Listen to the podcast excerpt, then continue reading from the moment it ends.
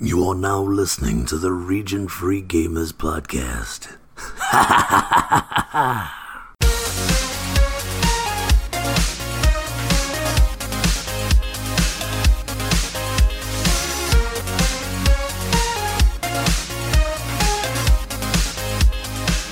Welcome back, everyone, to the Region Free Gamers podcast, the podcast that is fluent in the universal language of gaming. My name is Ozzy Garcia, and I will be your host for this fine episode. And as usual, before we get into our episode proper, we would like to ask you that if you like what you hear on the show, make sure to spread the word to friends and families, your granny, your aunts, uncles, etc., everyone that will be interested in listening. And more importantly, as we like to say, do a pile drive slam on that subscribe button on iTunes or any other podcast listening platform of choice. We would also appreciate if you could leave us a review on iTunes, which is absolutely the best way to get our show into the ears of many more people.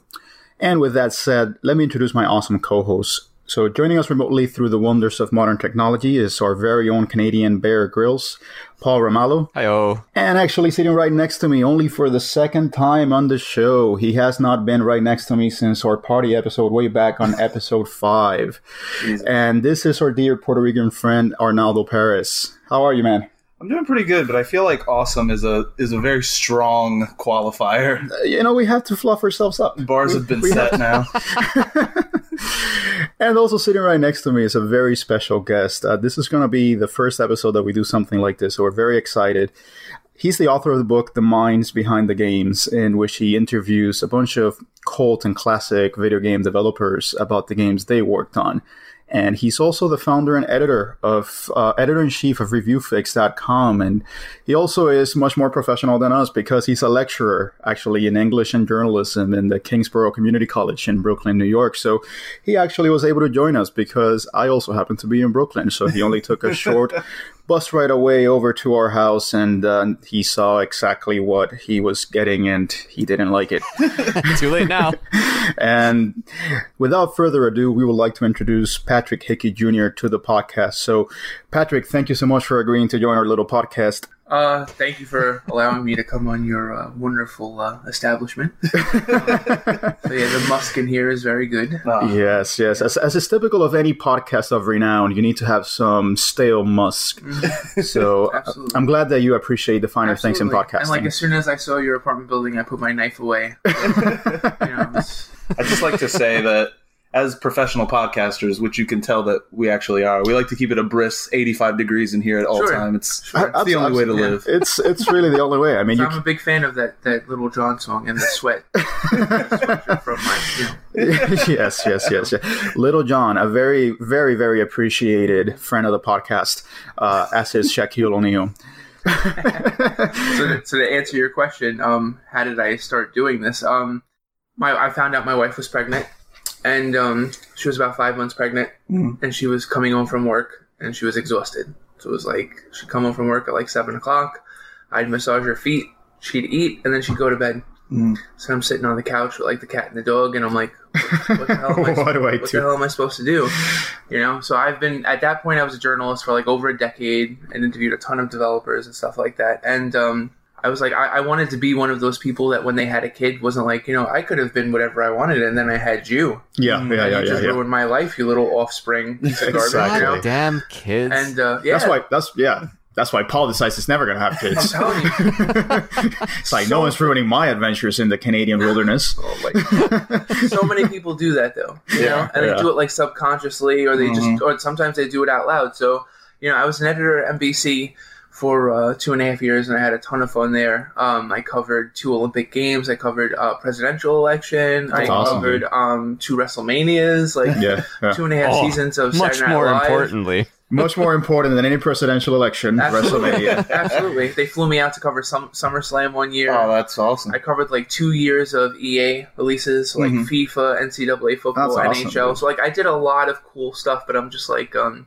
if you write for the internet for long enough time, your work starts to disappear. Yeah. Exactly. So it's like I was uh, at one time I was the most read journalist on Examiner.com okay. for like a month. Mhm. and my stuff was getting millions of views on Examiner. And then just one day, Examiner emails me and it's just like, "Oh, the site's going out of business. It's been bought by I Access." remember. blah, I blah, blah." remember. Yeah. And all those articles were gone. Yeah. It's the same wow. thing that happened with OneUp.com. Yeah, with You know, one up. uh, Uh, such a e- big editors like Jer- Jeremy Parrish, Bob Mackey, etc., of Gone. Retronauts, all of all of that work. I mean, Yep. 10, 10 plus years of work Yep. just gone down the drain. So for I mean, me, it was only like four, but I was still pissed. you yeah, know? but you know, the only way you could find those articles are on like Wayback Machine, which is Mhm. not great. Mm-hmm. Yeah. and the so formatting is all it's messed so up. ephemeral. Like people don't realize how ephemeral what you write on the internet is, Yep. and that's something that we're learning as as this technology develops and as we have more experience with it, and websites come and go. I mean, there are so many websites, let's say from the dot com bubble, that just completely went out of business. So Mm-hmm. if you wanted to go back and try to recreate history and ar- archive that history of what happened during that time period, which Yeah. is so Mm-hmm. important to the world, Yep. culturally relevant, you wouldn't be able to because a lot Absolutely. Mm-hmm. of it has just disappeared with servers gone and everything. So you start realizing this, and I think it's something that we're starting to pick up a lot more on, which is that the internet is not going to preserve it forever. Uh, Absolutely. People like to say that what you put on the internet stays there forever. Yeah, no. Not necessarily. Unless you Not if it's useful. unless you touch small children, then that's if you Yeah, touch small stays children, online. that, will, will stay there. definitely stay. which I don't, which I do not do. And we For do the not record. condone. So, but um, so I was just like, how do I preserve like the type of work that I really want to do? Yeah. So I just said I think I should write a book. So I went in my man cave, and um, I just started pulling games off of the shelf. yes. You know, so like Mutant League Football was one, uh, Toe Jam and Earl, King's Bounty, um, ET, Yes. and yes. I just started reaching out to these developers. And and that's one of the things that I've realized, especially now that we're doing a podcast, it's that it's a lot easier to reach out to developers than you think. It, the, the real hard work is Mm-hmm. getting trying to them to find say how to yes. contact them and then getting them to Oh, say yeah. Mm-hmm. yes. Uh-huh. But it's they're out there, and some of them are not even involved in gaming anymore, Yep. and so they may have a LinkedIn page, etc. And so Mm-hmm. And you those can are just the best ones to talk to because Yeah. they'll tell you more than the ones Exactly. that are still in the video game industry. exactly because those in the video game industry they may not want to talk about prior experiences, they may not want to get in trouble with Mm-hmm. their current employer, etc. So I just interviewed a developer like two days ago uh, for uh, Ten Pin Alley for the uh, sports edition of Yeah. uh, The Minds Behind the Games. That's Okay. the third book, and uh, he's a rock star right now. Oh, Like, awesome. He's done character animations. Was for- he the one that did table tennis as well? No, no, it's another developer. yeah, I love that game. Rockstar Table Tennis is That game is awesome. and, Dude, that uh, game is highly underrated. I just Very underrated. he's You can a, get it like uh, seal for three dollars nowadays. I Yeah. know. Yes. He's, he's an artist now, and uh, he's the 8 bit cubist on Twitter. That's his name. Oh, and okay. I just bought a sweet shirt. He bought my book, and um, I felt like you know you had to you had to do the right thing. He bought a book off of me, so I bought a shirt off of him. Yeah. So it's like Run DMC, but instead of DMC, it's GME.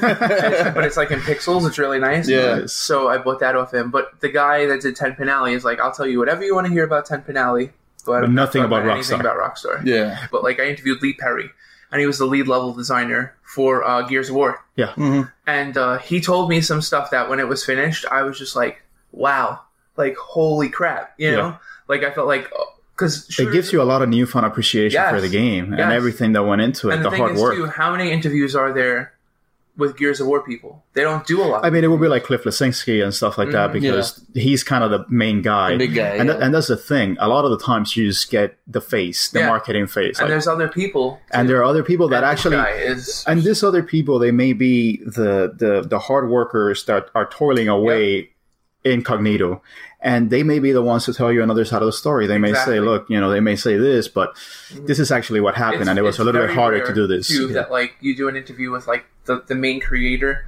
of something, and they tell you that they haven't said it a thousand times. Yeah. exactly You know, so like Yeah. I uh, in the adventure book that's coming out this fall, I interviewed Chris Seaver, who did uh, Conqueror's Bad Fur Day. yeah yeah And yeah he gave me so much that we had to do a separate interview for Yeah. uh, Live and Reloaded. where's he at now Mm-hmm. What? where's he at now He's still uh, a rare what? No, no. Oh, you meant no. He has his own indie company. oh really he just did uh, this indie game called uh, uh, a Rusty. It's called Rusty Pup: The Legend of Rusty Pup. no It's no. actually really good. Yeah. Yeah. It's really cool. Um, and it's supposed to be like the spiritual is successor. it as r-rated as conquer's bad for yeah, day it's got great freaking music. It's um, well it's, conquer's bad for day has one of the most underrated soundtracks Mhm. of the it's rare different. canon We'll put it this way: it's different. It's Yeah. not Conquer, but it's very different. I enjoyed it a lot. Yeah. Um, But uh, Well, I, I- was I- just so yeah. shooting I find about it. Microsoft. Yeah. Oh, Where you're really? just like, yo, for real? Like he was. When yeah, you guys there, did there, are, that there are a lot chapter- of uh, postmortems. Well, I don't want to call it modem because Rare is still alive, but there are Mm-hmm. a lot of dissections and analysis of what happened at Rare Yeah. and how did Rare change after. Um, oh, he talks about it. yeah, Yeah. after the brothers left the company and Yeah. Microsoft brought, oh, bought he it. talks about it. yeah. Yeah. so I, It's- there was a whole understanding that there was a change in culture. And It's the he's a same thing. kisser. He's so funny. It's the same thing that happened with Lionhead Studios, Mhm. etc. That Peter Molyneux founded and Yeah. then Microsoft bought them. So it's it's interesting. I don't necessarily want to hear a developer just you know pile on another publisher, another company. Mm-hmm. Yeah, yeah. But it's good to hear the straight story. It's like I'll, I'll give you an example. Um, so Mark Flipman, who was a producer at Acclaim during the late '80s, early '90s, he did all the WWF games, Maximum Mm. Yeah. Carnage, Yep. yeah, Terminator 2. Um, he bought the first book off me, and he read the ET chapter, and he goes, "You were super fair, Yeah, yeah, ET." yeah. Mm-hmm. He, he goes, I wasn't expecting that. He goes, that was the first chapter that I went to. Yeah. He goes, because I was expecting you to, to like just bash on ET. And Well, now there's even a documentary out there for Mm-hmm. ET, and it's just gotten this completely legendary status as a horrible Yeah. Mm-hmm. garbage. And it's good to hear another side of the that's, story. that's my goal though, because it's like I said it in the introduction to the book that like no one cares what I think Mm-hmm. of the game. Yeah, yeah, yeah, yeah, You yeah. wanna yeah. hear It's the it's not history. about what you think. You want to hear the Yeah, story? yeah. And that we we talked about this before the show. Um, there's just so many game books out there where it's just all someone's opinion, Mm-hmm. and it's like, listen, if you want to spew your opinion, go start a YouTube show. exactly. You know, exactly. I feel like my book right now is in over 70 libraries around the world because I feel like I took the initiative to tell to allow these developers to tell their story instead Hmm. of me going, "Oh, AT sucks," which I don't think it sucks. But you know, No, I disagree. I disagree. I, I had the unfortunate circumstance when I was a kid of playing E ET. Mm. I don't think it's great. But Okay. I, I, I think it's playable for a five week game. It's absolutely playable. that's that's the thing, right? And that's Mhm. Mm-hmm. what I found really interesting Yeah. was because, like, like I said, I, I played ET as a kid. Like, I had a buddy who had a 2600, and we we loved Yara's Revenge. Yeah, yours is awesome. Hmm. and Mm-hmm. Mhm. you know, and there were a few other games that were less memorable. But ET, we were playing and we were like, this is horrendous. Like we, you know, and just reading through your book, they're talking about how bad the collision detection was, and that made. I think that was the perfect big sense. issue. well, the thing is too. Hmm. Yeah, there- there's like- no instruction manual. Yeah. Oh yeah, we had no idea what Yeah. to do. It was it was it was insane. Atari just like I mean in the Atari Game Over uh, documentary, I, I think it's Nolan Bushnell. He said like Atari didn't uh, wasn't killed; it, it committed like suicide, and it's just like you you make like they made like eight million copies or something like that of ET, so they had to sell the eight million. Up Yeah. to that point, Yeah. only one game that sold that many copies. It was Pac Man Mm-hmm. on the Atari. well, you had to 2600. think about the install base at the time. I mean, were there even eight million people Uh-huh. Oh yeah, that yeah, would yeah. buy this? Uh, No, there Mm-hmm. were. I mean, there may have been people with the console, but you're assuming pretty much like a I don't know, like a 100% 50, 60 percent, attach seventy Well, see, percent that's the attach thing rate. too. Like, um, I just interviewed Rebecca Heineman, and she uh, she's a legend. Yeah, she's Turd true or legend. Becky. Yeah, yeah, You yeah, know, yeah, yeah. And um, she was telling me one of the problems with the 3DO. A, a wizard of coding. Yeah. This, oh yeah. This She's- she's woman one of the was best just yeah. porters. She yeah, can port she anything. did the the Jaguar port. Yeah. yeah, the Jaguar port for Doom, was it? Yep, and she did Oh, yeah. Wolfenstein on the Mac Yeah. and on the uh, 3DO. Yeah, just absolutely And she legendary. said the problem with the 3DO version was she thought it was one of the best versions that she ever did Yeah. of Wolfenstein, but there was only 250,000 3DOs out there. Yeah. And the thing is, a mega hit game only has 10% market penetration. yeah. So you're yeah. saying if you have 250,000 consoles, You're only going to sell a few of those. 25,000 25,000, copies. yeah. so where's the money? It's, being made? it's impossible. yeah. Yeah, but no, I mean, I'm, I'm glad that you said Rebecca Heineman because she's absolutely I love her. Great. She's great. Uh, And she she's a did the cat person, too, SNES so we get over. Port of Doom. yeah. Um, which you know it's Yep, it's and it's Doom, Wolfenstein. it's running, Yeah. it's Doom, it's running.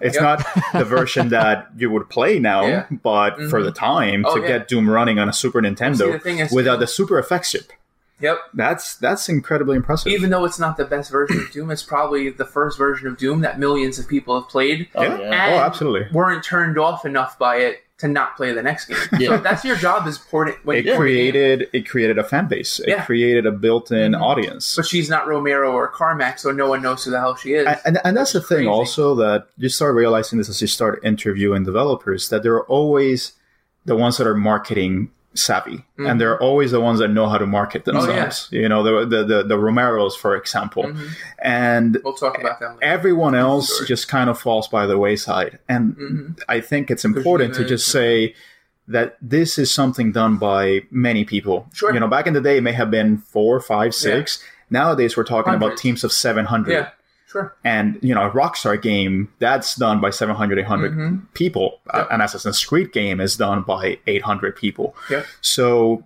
how many of those people are able to tell the story? That's and, and how many of those people maybe inserted, let's say, in an Assassin's Creed game, Mhm. Mm-hmm. an animation that you may never notice, Mhm. but that brings the world to life and gives Sure. that extra razzle dazzle that makes it believable. Well, as Absolutely. a as a journalist, as an interviewer, like I feel like when you see that, when you see, oh, this is a team of 500 people, well, it's like, well, that's 500 different stories. You know, yeah. Oh No- yeah. none of these, no two people on this team are going to have the exact same story. So it's always, I really enjoyed what you were talking about before, where it's like, for me at least, because I, I also interview people in my line of work. Mhm. Um, and for me, the best interviews are the ones where I go in and I think I'm going to get one thing, and I end up coming out with a completely different thing. That's the thing that I've learned over the years because like now I've been doing this for 15 years that like I try not to even go in with with any with a- expectations. With any expectations. It's funny too because uh, one of the games that's in the adventure book is Yep. Family Guy on the PS2. Yeah. Yeah, yeah, a game that was very critically panned. So, but the thing is,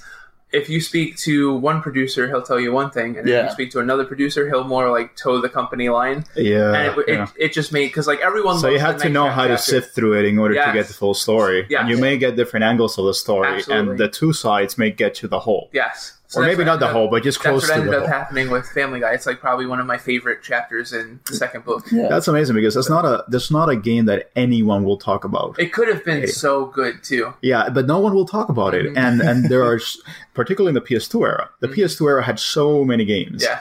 that no one is ever going to talk about. Mm-hmm. I mean, there are going to be people interviewing Insomniac for Ratchet and Clank. There are going to Yes. be people interviewing Naughty Dog for Jack and Daxter Mhm. games, etc. But no one's going to be talking. Let's say, let me just pick one right off the shelf. Summoner Two. No one's going to talk about Test Drive for the PS2, Mhm. etc. Yeah. So it's good to just be able to give a platform for these developers Yeah. that toiled away and gave their life, gave a Absolutely. year, two, three years of their life in order to make this. And as soon as it came into market, that's it. Yep. Either it sold well or it didn't sell well, but it was it. I speak to so many developers now, like on Facebook, and they'll say things like, you know, you see one of the games that you spend all this time on, and it's like seven ninety nine now, and you're just like, oh my god. Yeah, know, it tears you it's away. hard. And It the tears you thing away is- because you know how much time you put into Yeah. that. And it's You like could be in Starbucks and be right next to them, and you play their game for hundreds of hours, and Yeah. you have no idea who they And from are. a psychological perspective, you mentioned a very interesting point, which is how does it feel to see that the thing that you valued and you put so much effort into is just the societal value ascribed to it is seven dollars. Mhm. That Yeah. that from a psychological perspective must be Sure. devastating. I I kind of think the opposite might even be more interesting. Where like I think of how would a developer feel if like I don't know, like they worked on a game. It might not be a great game, but it's rare now, Mm-hmm. and you know it's twelve hundred. Like how does the guy who who like worked on Little Samson feel about the Oh, yeah. fact that like Uh-huh. that game's well, insanely they probably don't even know that it's insanely Well, well, because he's they're, probably they're like, in Japan. what are- he's probably like, what are these people thinking? Yeah. Like, this is I, I mean, it, this is like a, a microcosm of that. The other day, I was on Amazon, and Mm-hmm. like my book's forty bucks, and people are selling it for over a hundred. yeah. Oh, really? I'm like, what? Like, no. That's what I'm saying. you could just get it don't- somewhere. No, don't pay else. 100 bucks for the Don't do that. No, don't do I'll that. sell it to you for, you know, I'll sell it to you for 40. You know? Yeah, I'll yeah. sneak in like a Cecil Field or card or something like that. You know? You know? but uh, it's it's I, I, I crazy. find it I find it very interesting that it's kind of like we're going back in time where at a moment in time in the 90s and the 2000s we thought everything is going to be digital Mhm. and now we're realizing we need to put this on paper Oh yeah. Yeah. we need to actually Well, I, I mean, mean- we're not going back to the times of papyrus I'm or sure anything you guys but have heard about what's going on with Square, that they've lost some of yeah the abs- abs- abs- absolutely and So- that's Mhm. and that's and i think that it's good that now this has become a topic of conversation i think that there are a lot more people nowadays and people like frank Cifaldi, et cetera, that are doing a lot of work in order to preserve the ephemera Sure. of gaming which is very important but i believe ultimately when you have something you know stories and memories you need to put that down how do you capture memories I agree. in any other form except to just orally say it. Mm-hmm. And that's the oldest tradition. That's the oldest form of human Mm-hmm. communication. And I think we still need to preserve that. So to have your book in the Library of Congress, it shows that it doesn't matter if in a thousand years we're no longer around, if there happens to be a Library of Congress remaining. Mm-hmm.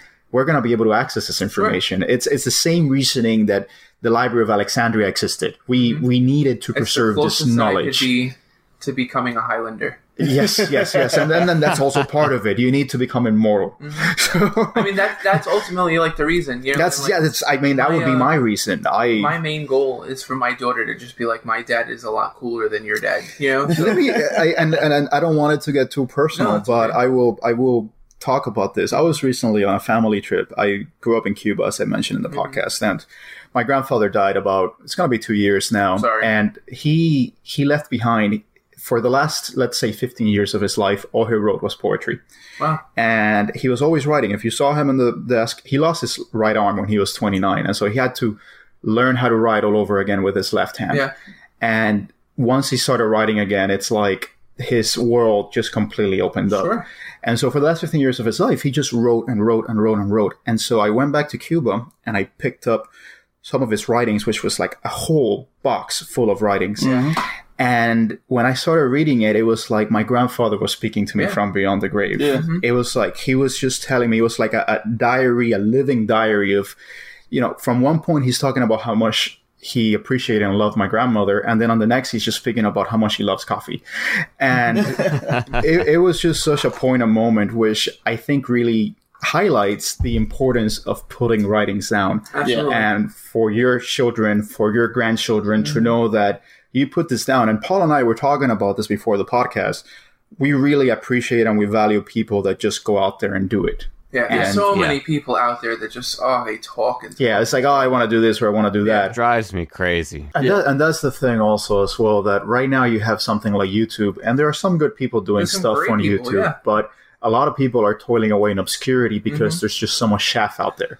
There's just so many people that are just doing let's plays or Mm-hmm. doing a commentary that, as you say, is just reading off people of would just rather Wikipedia. watch Markiplier and flip out. E- you know, e- Exactly, and Oh, so good God. you when you put down a book, a book actually requires a lot of effort yeah. and it actually requires editorial skills and talent. Mm-hmm. And so, YouTube, you require talent. I mean, sure, that's sure. I'm And not going definitely to argue editing and against things that. Like that, but yeah. But it's it's a lot. h- There's a higher barrier of entry to creating a book, and so what you get, you tend to get more higher quality. absolutely, Um, nowadays, there's also digital distribution, so that might lower the barrier a little bit. Mm-hmm. But you know, people like Boss Fight Books, they're doing some great sure. stuff. On that was one of the particular- reasons why too that I decided not to self-publish. That I decided to go to a publisher that's been around for forty years. Mm-hmm. because you wanted that credibility Yeah. as well. Mm-hmm. So, in any case, let's take a quick break uh, so that we can get into a little bit more uh, on the questions for Patrick, and uh, we'll be back in a moment.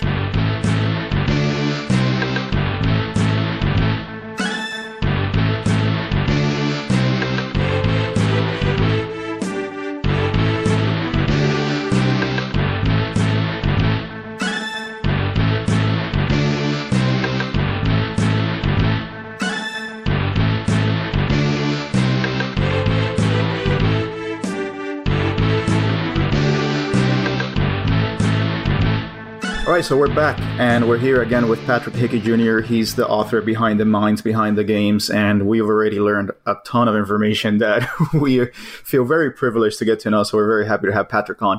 So Patrick, let's just get on the Wayback Machine. Sure. Let's just you know click all the different gears and levers, and uh, take us back to your very first experience with gaming. What's the first game you remember I was playing? born in 1983, so I, I'm, I think it's a safe bet to say that it was probably Super Mario Brothers Duck Hunt. uh, yes, and that's the same for me. It's the first game that I, I can say that I actively remember being engrossed in. It was probably RBI Baseball on the NES. oh wow! Okay. Um, I'm a huge sports fan. Yeah. Um, my dad used to like basically use me as like a parlor trick. Um, he would be watching like a baseball game, and uh, with his friends in the house, and he would be like, you know, PJ, that's my nickname. Like PJ, come here. And I would walk out into the living room, and he would go, "What's Kevin McReynolds' batting average with uh, with runners in scoring position against left-handed pitching?" And this is like 1988, 1989. and I'm yeah, like, you "Oh, didn't really have access to Fangraphs or None of that stuff was out. Nothing you know? like and I'm that, like, yeah. oh, 412. and and his friends would go, "What the fuck is wrong with your kid?" and he's like, he's It's just like a savant, yeah, essentially. like oh, how many uh, home runs did Mickey Mantle hit in you know 1960? And I would go, boom, boom, and they would go, "What's wrong with him?" you know, and I was like three, four years old. so and how, how, how were you able to come up with this information? How just did- my dad used to buy me almanacs, oh yeah, and Oh. I would just memorize numbers and stuff like that. And uh, I love like like sabermetrics and stuff like Bill James. Sabermetrics baseball is stuff. absolutely. I that's the reason why I'm into baseball, Mhm. and I feel that nowadays, if you're not into baseball, you're missing out on a lot because sabermetrics. I, to me, it's kind of half And the if you fun. don't Mm-hmm. like, if you don't, like, I just feel like if you don't like sports, and this connects to like one of your questions, why there's so many sports games in the first book, and it's just like I feel like if you don't like a sport, then you're a communist. and there's nothing wrong with being a communist because I know That you just checks came out. back from Cuba. Um, so, but um, like I'm not, there's but spectacle, you know, even like professional wrestling. listen, You know, listen. there's spectacle. There's like something. Communist countries love their sports, so Oh, yeah, I they think do. I think uh, Absolutely. and base, Um, I'm I'm a baseball fan because I'm Cuban. So Absolutely. I, I It's, think if I uh, had been born here, maybe I had been le- I would have been Yeah. less of a baseball it's fan. a funny it's a funny point because I think we did talk about this in but uh, Oh, the communist countries don't like sports. no that uh, the fact that there's so many sports games in this book is something I do like because I appreciate it. I I'm love not it. a- Yeah. I'm not a sports game guy. Mhm. Like I don't play, you know, your 2Ks, your you know, Maddens and stuff like that.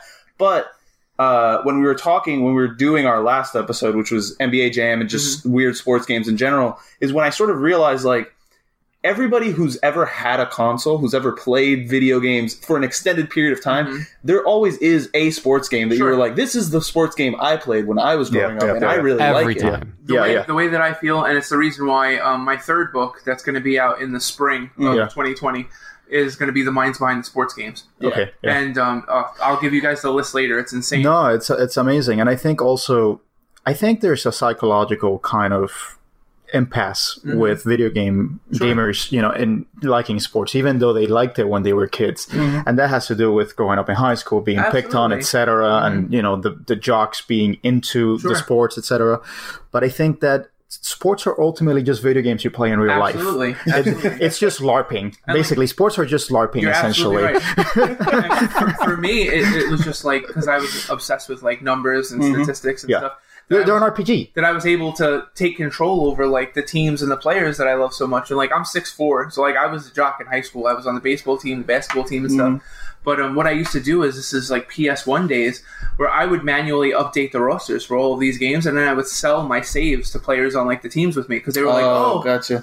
Face Off 99 is out. Oh, you have the Islanders updated rosters. You have the Rangers updated Yeah, rosters. I'm like, yeah. yeah, five bucks. I'm like, oh, give me your memory card. I'll give it back to you tomorrow, and I'll Exactly. exchange That it was and uh, stuff." the the age before downloads and updates. And I, I feel like this is the thing too. Um, the games that we actively super remember are not sports games, No. and they're not like first-person shooters. But they they, But they must be without- preserved all the same. Absolutely, Mm, but And, and when you have iterations where you have an NHL game Yes. Mm-hmm. every year, you have a triple play, or you have an NBA live every year, it's easy to have that fall through the cracks. and the thing is, though, those games sell. First-person shooters and sports games are the best-selling games on the market. Oh, yeah. Yeah. So without those two genres, we may not other have games companies at might- all. Yeah, might not have said, "Oh, you know, I want to make Super Meat Boy." There may not be a market Mm-hmm. unless there's sports games and, and Exactly. first-person shooters Exactly. that sell like crazy. Um, It, it's funny because it's just by kind of coincidence that for the last three episodes, in some shape or form, we've talked about sports. I think a big part of it is that the Toronto Raptors won the Mm-hmm. the,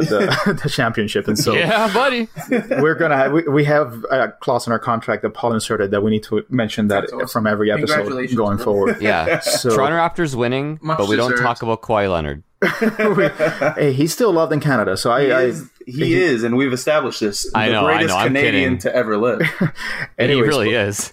but I, I do it's definitely appreciate not John Tavares. I, I do appreciate that aspect because Can't stand John Tavares. for all for all of us, we do have some sport game. For me, it was Ken Griffey Jr. baseball, Mm-hmm. and that game I think a lot of people still look back fondly upon. That was actually a railroad game, Yeah, yeah. Mm-hmm. which people don't realize. Rare, you know, from Donkey Kong Country, Killer Instinct, etc. They worked on that game. See, the thing that killed Ken Griffey Jr. for me because like I love the way it looks. I love the gameplay mechanics, but Yeah. I mean, Bolt Lightning. The pitcher's names and stuff, like, it didn't have the player's license, so it's But like, you could build them into it. you could. yeah. So, so that was the, the other Yeah. thing. But the But I, it, it plays great. But even even I've always felt, for example, that even the people who say they're not into sports games, like for example, for me, like if I'm thinking back sports games that I really enjoyed, Mm. like honestly, Ten Pin Alley is a game I played a lot. You know, Well, then you're gonna love my sports book. Exactly. And so, but even stuff like you know, when you're really talking about the the overall, like what is what qualifies as a sports game. Mhm. I loved wrestling games back Yeah. in the day. Like, Yeah. is that Yeah, a sports yeah. game? Like Yeah. Tony It Hawk. is, it Like, is. I love Tony Hawk. Like Yeah. that's I that mean, was- SmackDown was the game that got me into wrestling. yeah. I, I did not care for wrestling before that, but it got me into that attitude era. WCW and WO No Mercy is is you know one that's, of fe- the that's actually featured in the sports book. yeah is Yeah. one of the So- like one of the best Sanders killed N64 games that I've ever Dude, played. revenge. That was a great Or- era for, for wrestling games. Yeah. Nowadays, we only have the 2K series, Yeah. For now. unfortunately, for now. Yeah. Yeah. But back in We the need day, fire from we the had Switch. so many different. I mean, you had essentially a claim doing the WCW stuff, etc. I mean, they did the WWF; they had the license for a while. Yeah, But uh, that's that's a, an episode that we need to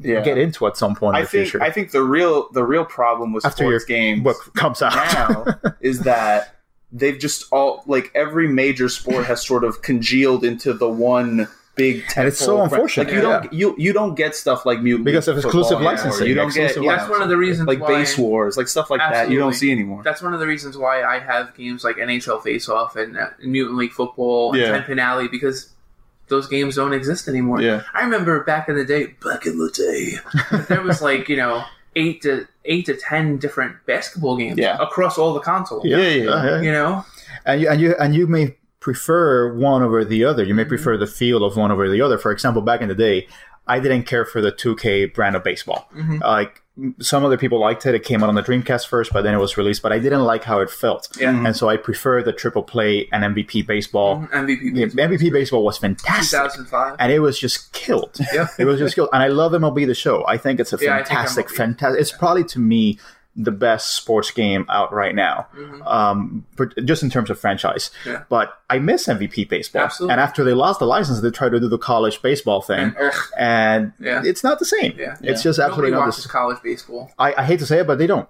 so, You Uh, know, um, so what, what was it about RBI baseball that kind of pulled you in? Was that kind of like you Well, said, because I like video games? RBI baseball was the first baseball game that I ever played that had real players in it. Yeah, Mhm. yeah, yeah, yeah, yeah. So it was just Yeah. like there was eight there was eight teams and two All Star teams. So it's like um, I was a Mets fan, but I love Don Mattingly. Which you answered my next question. Are you a Mets or Yankees I'm fan? a Mets fan. Good. my condolences I, I guess I good or know. I bad. know, I- right? depends See, on Poor the guy. how thing is, it's a, it's a funny story. I'll tell you guys really quick. Uh, growing up, I was a Yankees fan, um, an Islanders fan, and a Knicks fan, and a Jets fan. So my one day my dad. So was- one out of four, Yeah. basically, so- successful. Yeah. That's a murderer's row of mediocrity, except for the Yankees. yeah. Well, the uh, Islanders. The Islanders did- But he Right. decided he needed to complete the entire murderers row, and so he So- added the Mets. So what That's what I happened was was thinking. my dad was out bowling, and uh, I was watching the Rangers. Mhm. Yeah. because I love hockey, and I was just like, you know, the Islanders weren't on, and the Rangers were playing the Blackhawks, and the Blackhawks had Jeremy Roenick and Steve Larmer and Chris Chelios. I'm just, I'm just enjoying the game, and uh, my dad comes home and he gets all like De Niro on me. He's like, "What are you doing?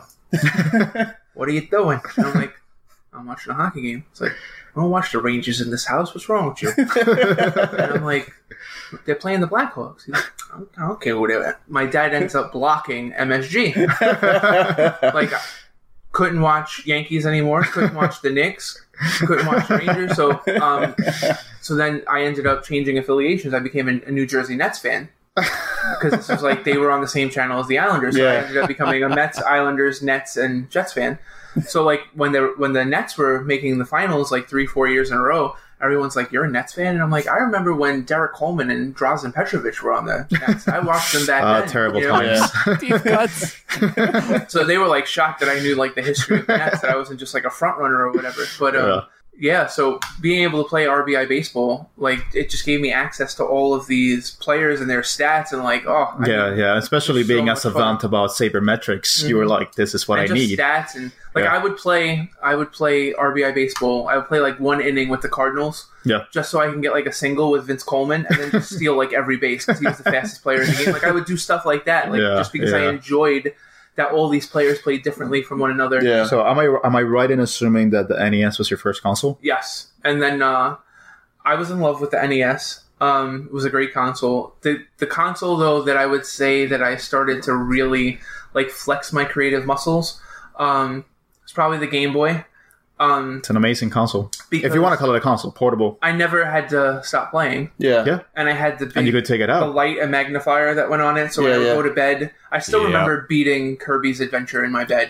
Kirby's know. Adventure was actually the Kirby's first Dreamland, game. I'm sorry, K- yeah. Kirby's Dreamland was actually the first Game Boy game I ever had, hmm and it was one of those games that stays in your Yeah. memory. Uh-huh, the Absolutely. music. I had my headphones on, playing with the light on, and And, that, and that's the Oh. thing also as well because the Game Boy was kind of it was actually the first portable. My the PS One was the first console, but the first video game system that I ever had was a Game Boy. Mm-hmm. Yeah. and that console, that portable handheld, had so many different games on yeah, it. Super Mario. And Land. being in Cuba, I did not have access to a lot of information, and so. For example, I played Frank Thomas's Big Hurt Baseball on that. I played WrestleMania on Mhm. that.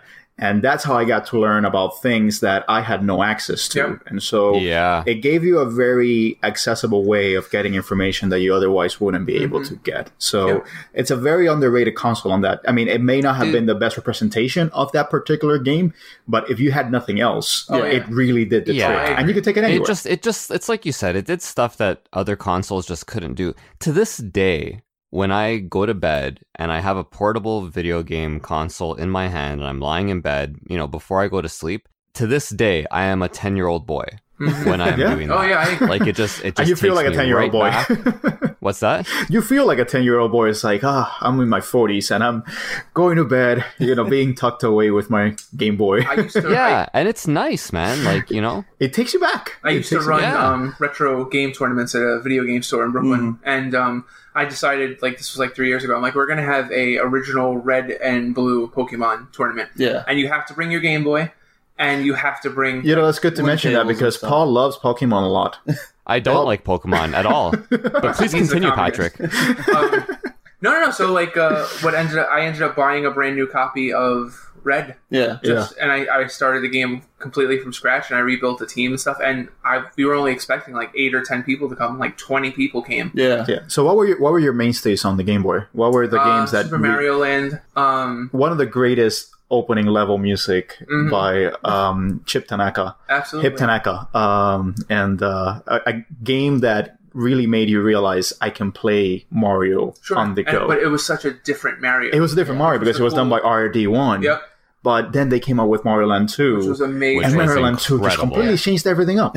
and then from that, Yeah. the Wario Land series came up, which we're going to have to talk about at some Mm-hmm. There's a point Bugs because I Bunny freaking love game that's Wario. on the Game Boy that I really enjoy too. Um, Was Crazy Castle? Crazy Castle. I Yeah, really like that yeah. game. Crazy Castle was actually done by Kemco. Mhm. And uh, uh, I've heard Jeremy Paris talk about this quite a bit. And basically, that game was licensed out. Oh, yeah, yeah, Like the in engine Japan, was in, in licensed Japan, it's like a Mickey Mouse game. Yeah, yeah. Uh, it's come out in like a ton Oh, of wow. It's it's like different the same variations. thing with the Wonder Boy series. Exactly, Yeah, with- exactly, same thing. exactly. It has that weird torture licensing Mhm. history where they were But just they w- they very were- free to just license it to everyone.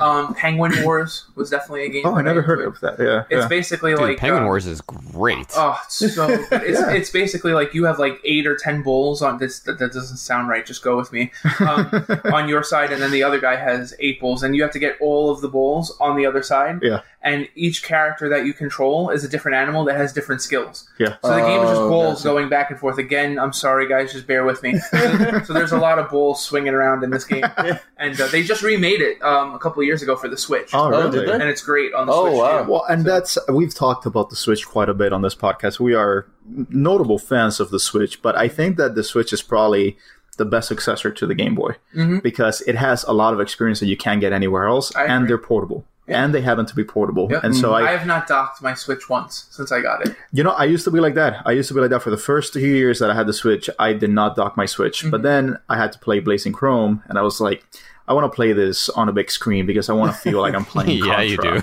do. so and I was not I was not I did not regret it. Mm-hmm. Um, so then from the Game Boy, do you have any other consoles that you were I mean, I have like over three thousand games um, now. Um, I I haven't gotten rid of anything that I've bought since I was like 13, 14 years old. that's good because everyone kind of a lot of people kind of go through the period where they just sell off everything. No, I remember like the first time my wife saw all of my stuff when she was my girlfriend. She was just like, "Why?" And I'm like, "Don't ask."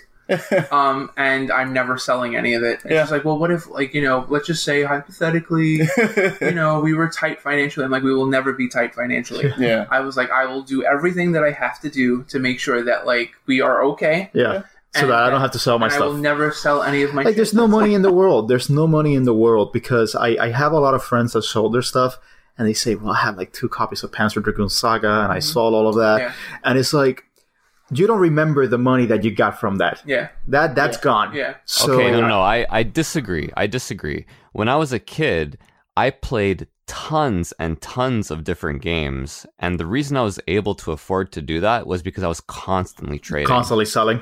So Yeah. like I had a Genesis, I had a Super Nintendo, I had a Turbo Duo. I never had any of them at the same time though.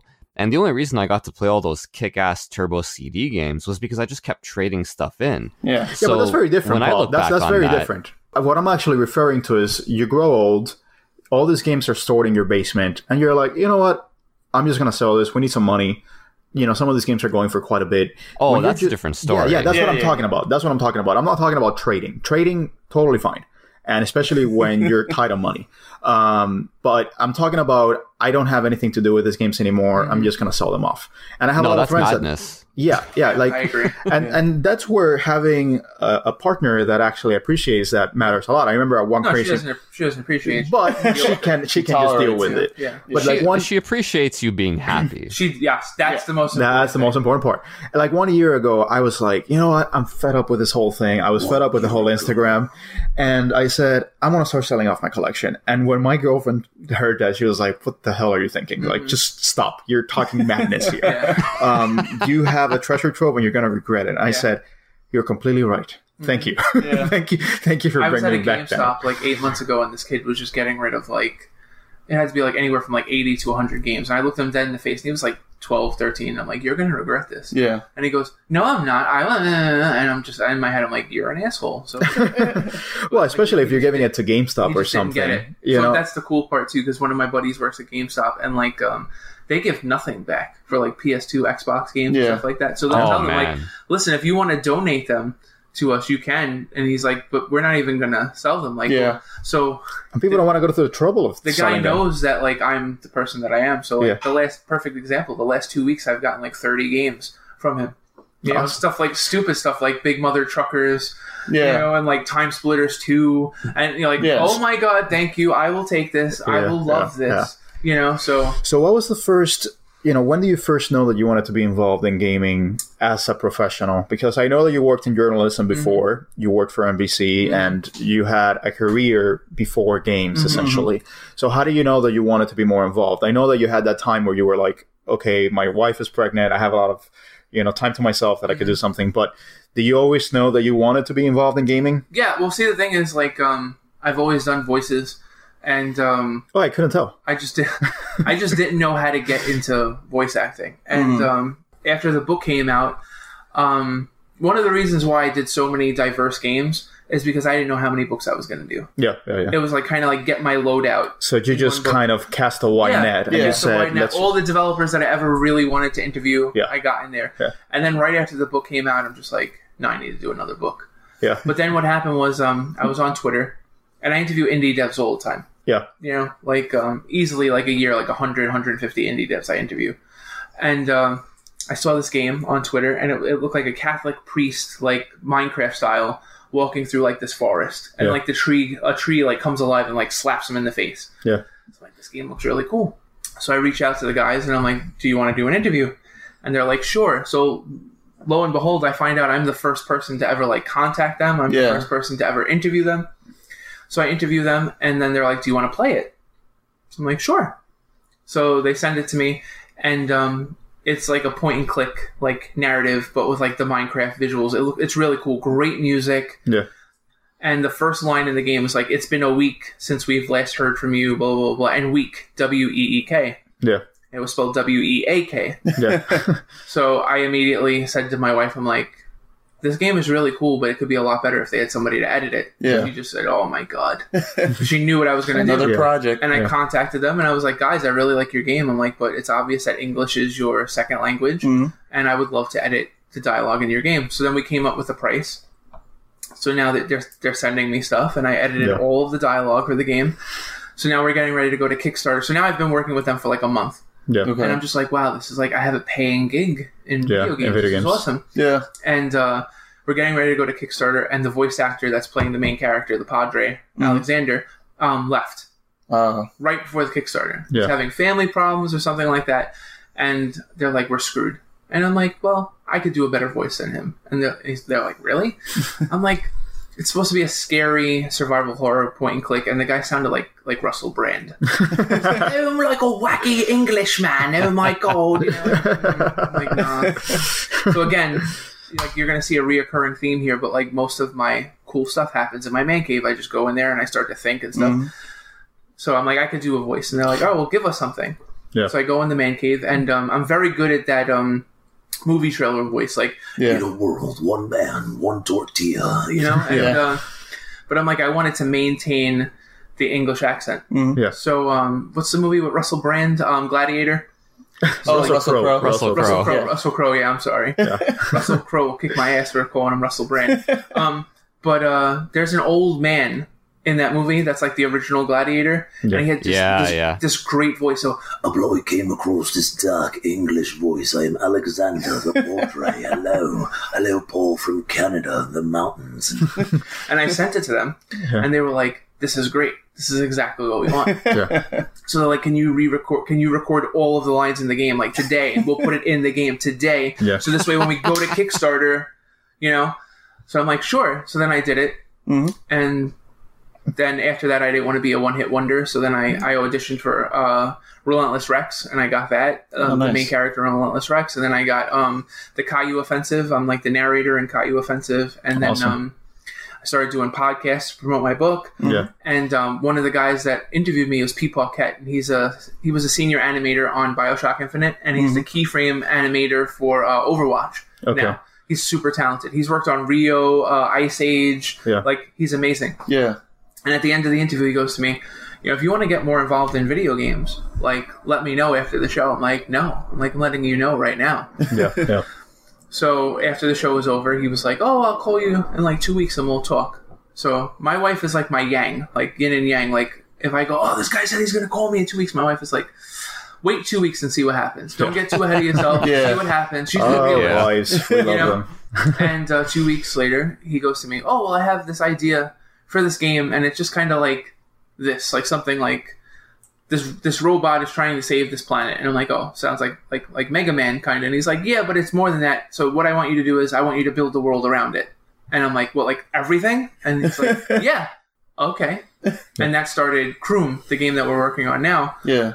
but it's just like that it all just started snowballing it Yeah. started from a twitter message and then just me taking the initiative and then just constantly asking people questions You And, uh, huge pain you in touched the on ass. something that that was interesting to me in that you know you said you cast this really wide net, and you said that you managed to get pretty much everybody that you'd wanted to talk to up to that point. I assume Mhm. in in this book and i think at least if- from my perspective as somebody who who sees something like this like this book it's i think it's very easy to think or eh, like to initially think like the book is done like you know he got all these great people to be on it he interviewed them like it's great um but it you know when you when you think about it in those steps it seems really easy like was there anybody that you reached out to that was difficult to to sort of get a hold of was there anybody you still haven't been able to talk to that you Um, really want to talk yeah to absolutely so ev- every one of them was difficult to speak to and the fact Okay. that like these people are telling you their life story Mhm. and you're not paying them Yeah. Yeah. Yeah. Yeah. Yeah. and you have to work on their schedule so like i interviewed howard scott warshaw i was in my kitchen on skype at like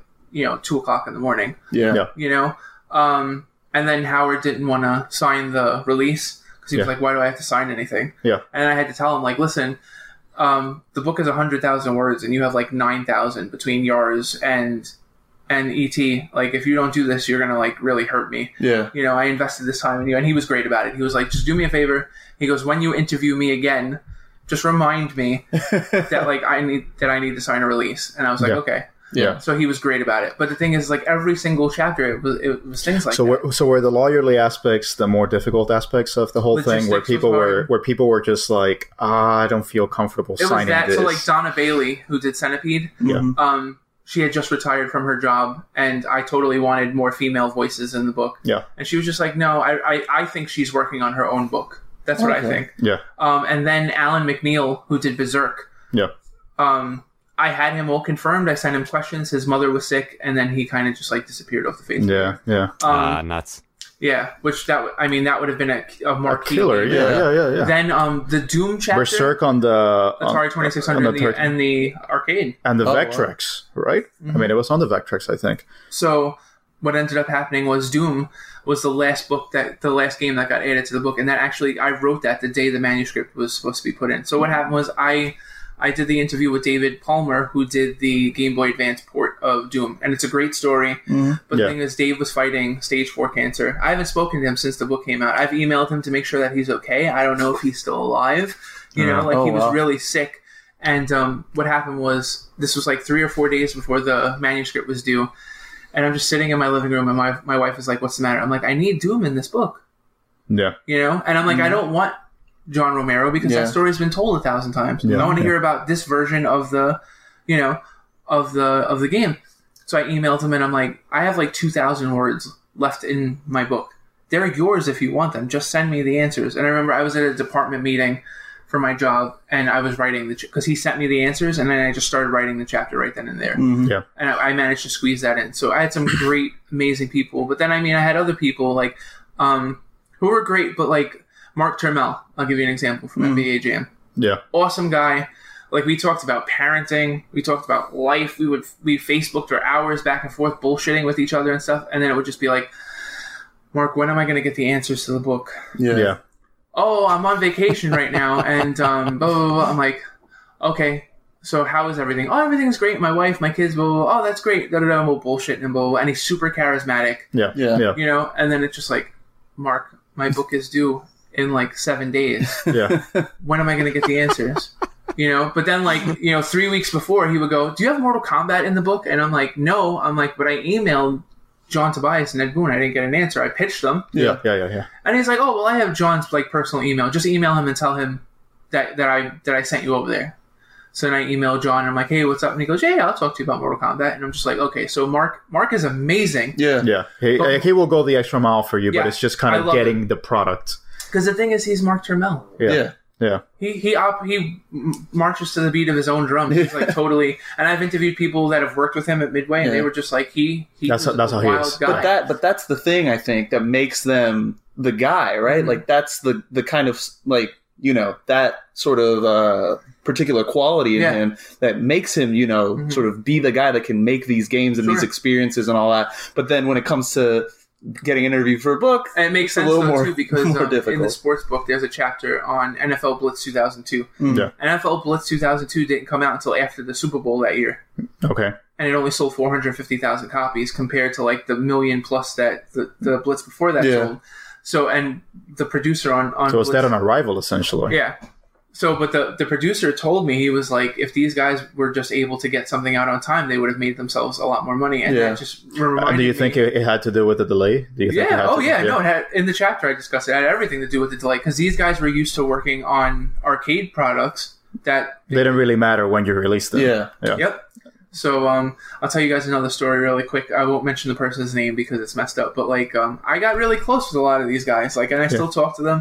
But I remember one guy in particular um, sent like a group email out, and it was like, guys, just do me a favor. Um, if there, if anyone sends you naked pictures of me, like, uh, just delete them. I got in a fight God. with some girl that I was messing around with. Well, And this guy's like in his late sixties, early seventies. I'm like, good for him like good for him. Like you go, boy. Like you know, you do you.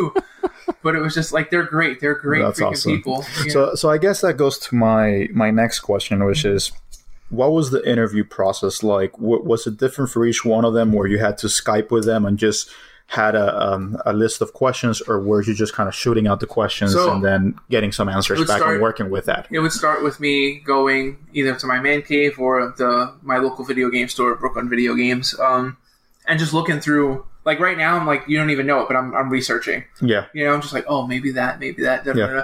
and um, then I, I get their contact information, LinkedIn, Facebook, Moby Games, like wherever I have to deep Google searches. Which, by the way, let me just give a shout out to Moby Games. They're doing Mm-hmm. For the real. Lord's oh work. yeah, They- absolutely. I don't know who's running that, yeah, but it's been one of our greatest I love assets. Moby Games. Yeah, yeah. It- and a because lot of people don't know about it, no, no, no, no, no, and no. it's so arcane. It's like in like 1999. Yeah, it's, Yeah, like- font essentially. The template looks like it Yeah, was done but it's 20 great. years It's ago, awesome. but it's beautiful exactly what you need. information. Like- kind of makes your eyes bleed when you look at it. Mhm. Like three months ago, um, when the Padre like officially launched, like I went on there and I'm like, "Huh, oh my god, I have my own Moby Games profile. Yeah. like, That's as awesome. a developer, like holy crap, I made it. You Yeah, know, yeah, I yeah. didn't because I still take the bus to work. But you know, But it's, Uh, it's kind of like that moment where you, you show up on the IMDb page, yes, yeah. where you're like, Yep. oh, I can call myself an actor A now. lot of it is incomplete because I know developers that have worked on stuff and they're not credited on it. I know. But, but this is like this is a But it's start. as much as we Yes. can get, Yeah, and until absolutely. someone goes in there and says, hey, I actually worked on this game. Mhm. Yeah. and some all, not all of it is accurate, Absolutely. unfortunately. But it's the best you got. So then, so then I pitch them. Yeah. And then, uh, depending on what they say, then we just take it from there. So um, there's a lot of email interviews. Yeah, There's a lot of Skype interviews. Um, there's a lot of face-to-face interviews too. Yeah. Like Michael Brook, who did NHL '94 and NHLPA '93. Paul's favorite game of all time. Um, Oh, dude. But I mean, we hung out in his hotel room for like two hours That's awesome. and just bullshitted. And now he's writing the forward to my sports book. Yeah. Awesome. and he also was the producer on the original Genesis version of Madden. Mm. Yeah. So he he has like three chapters in the sports book. It's like NFL '95, NBA Action '95, and the original Draw Madden Football. So it's just like So let, I, I guess my next question is. What did you find was the best way to get information out of the developers? Was it just like the face to face interviews, or do you find that the more structured format of just giving them questions and then having them answer um, I was the think it's best a way about it? combination. So it's like there were uh, there were times when um, like perfect example Michael Brook.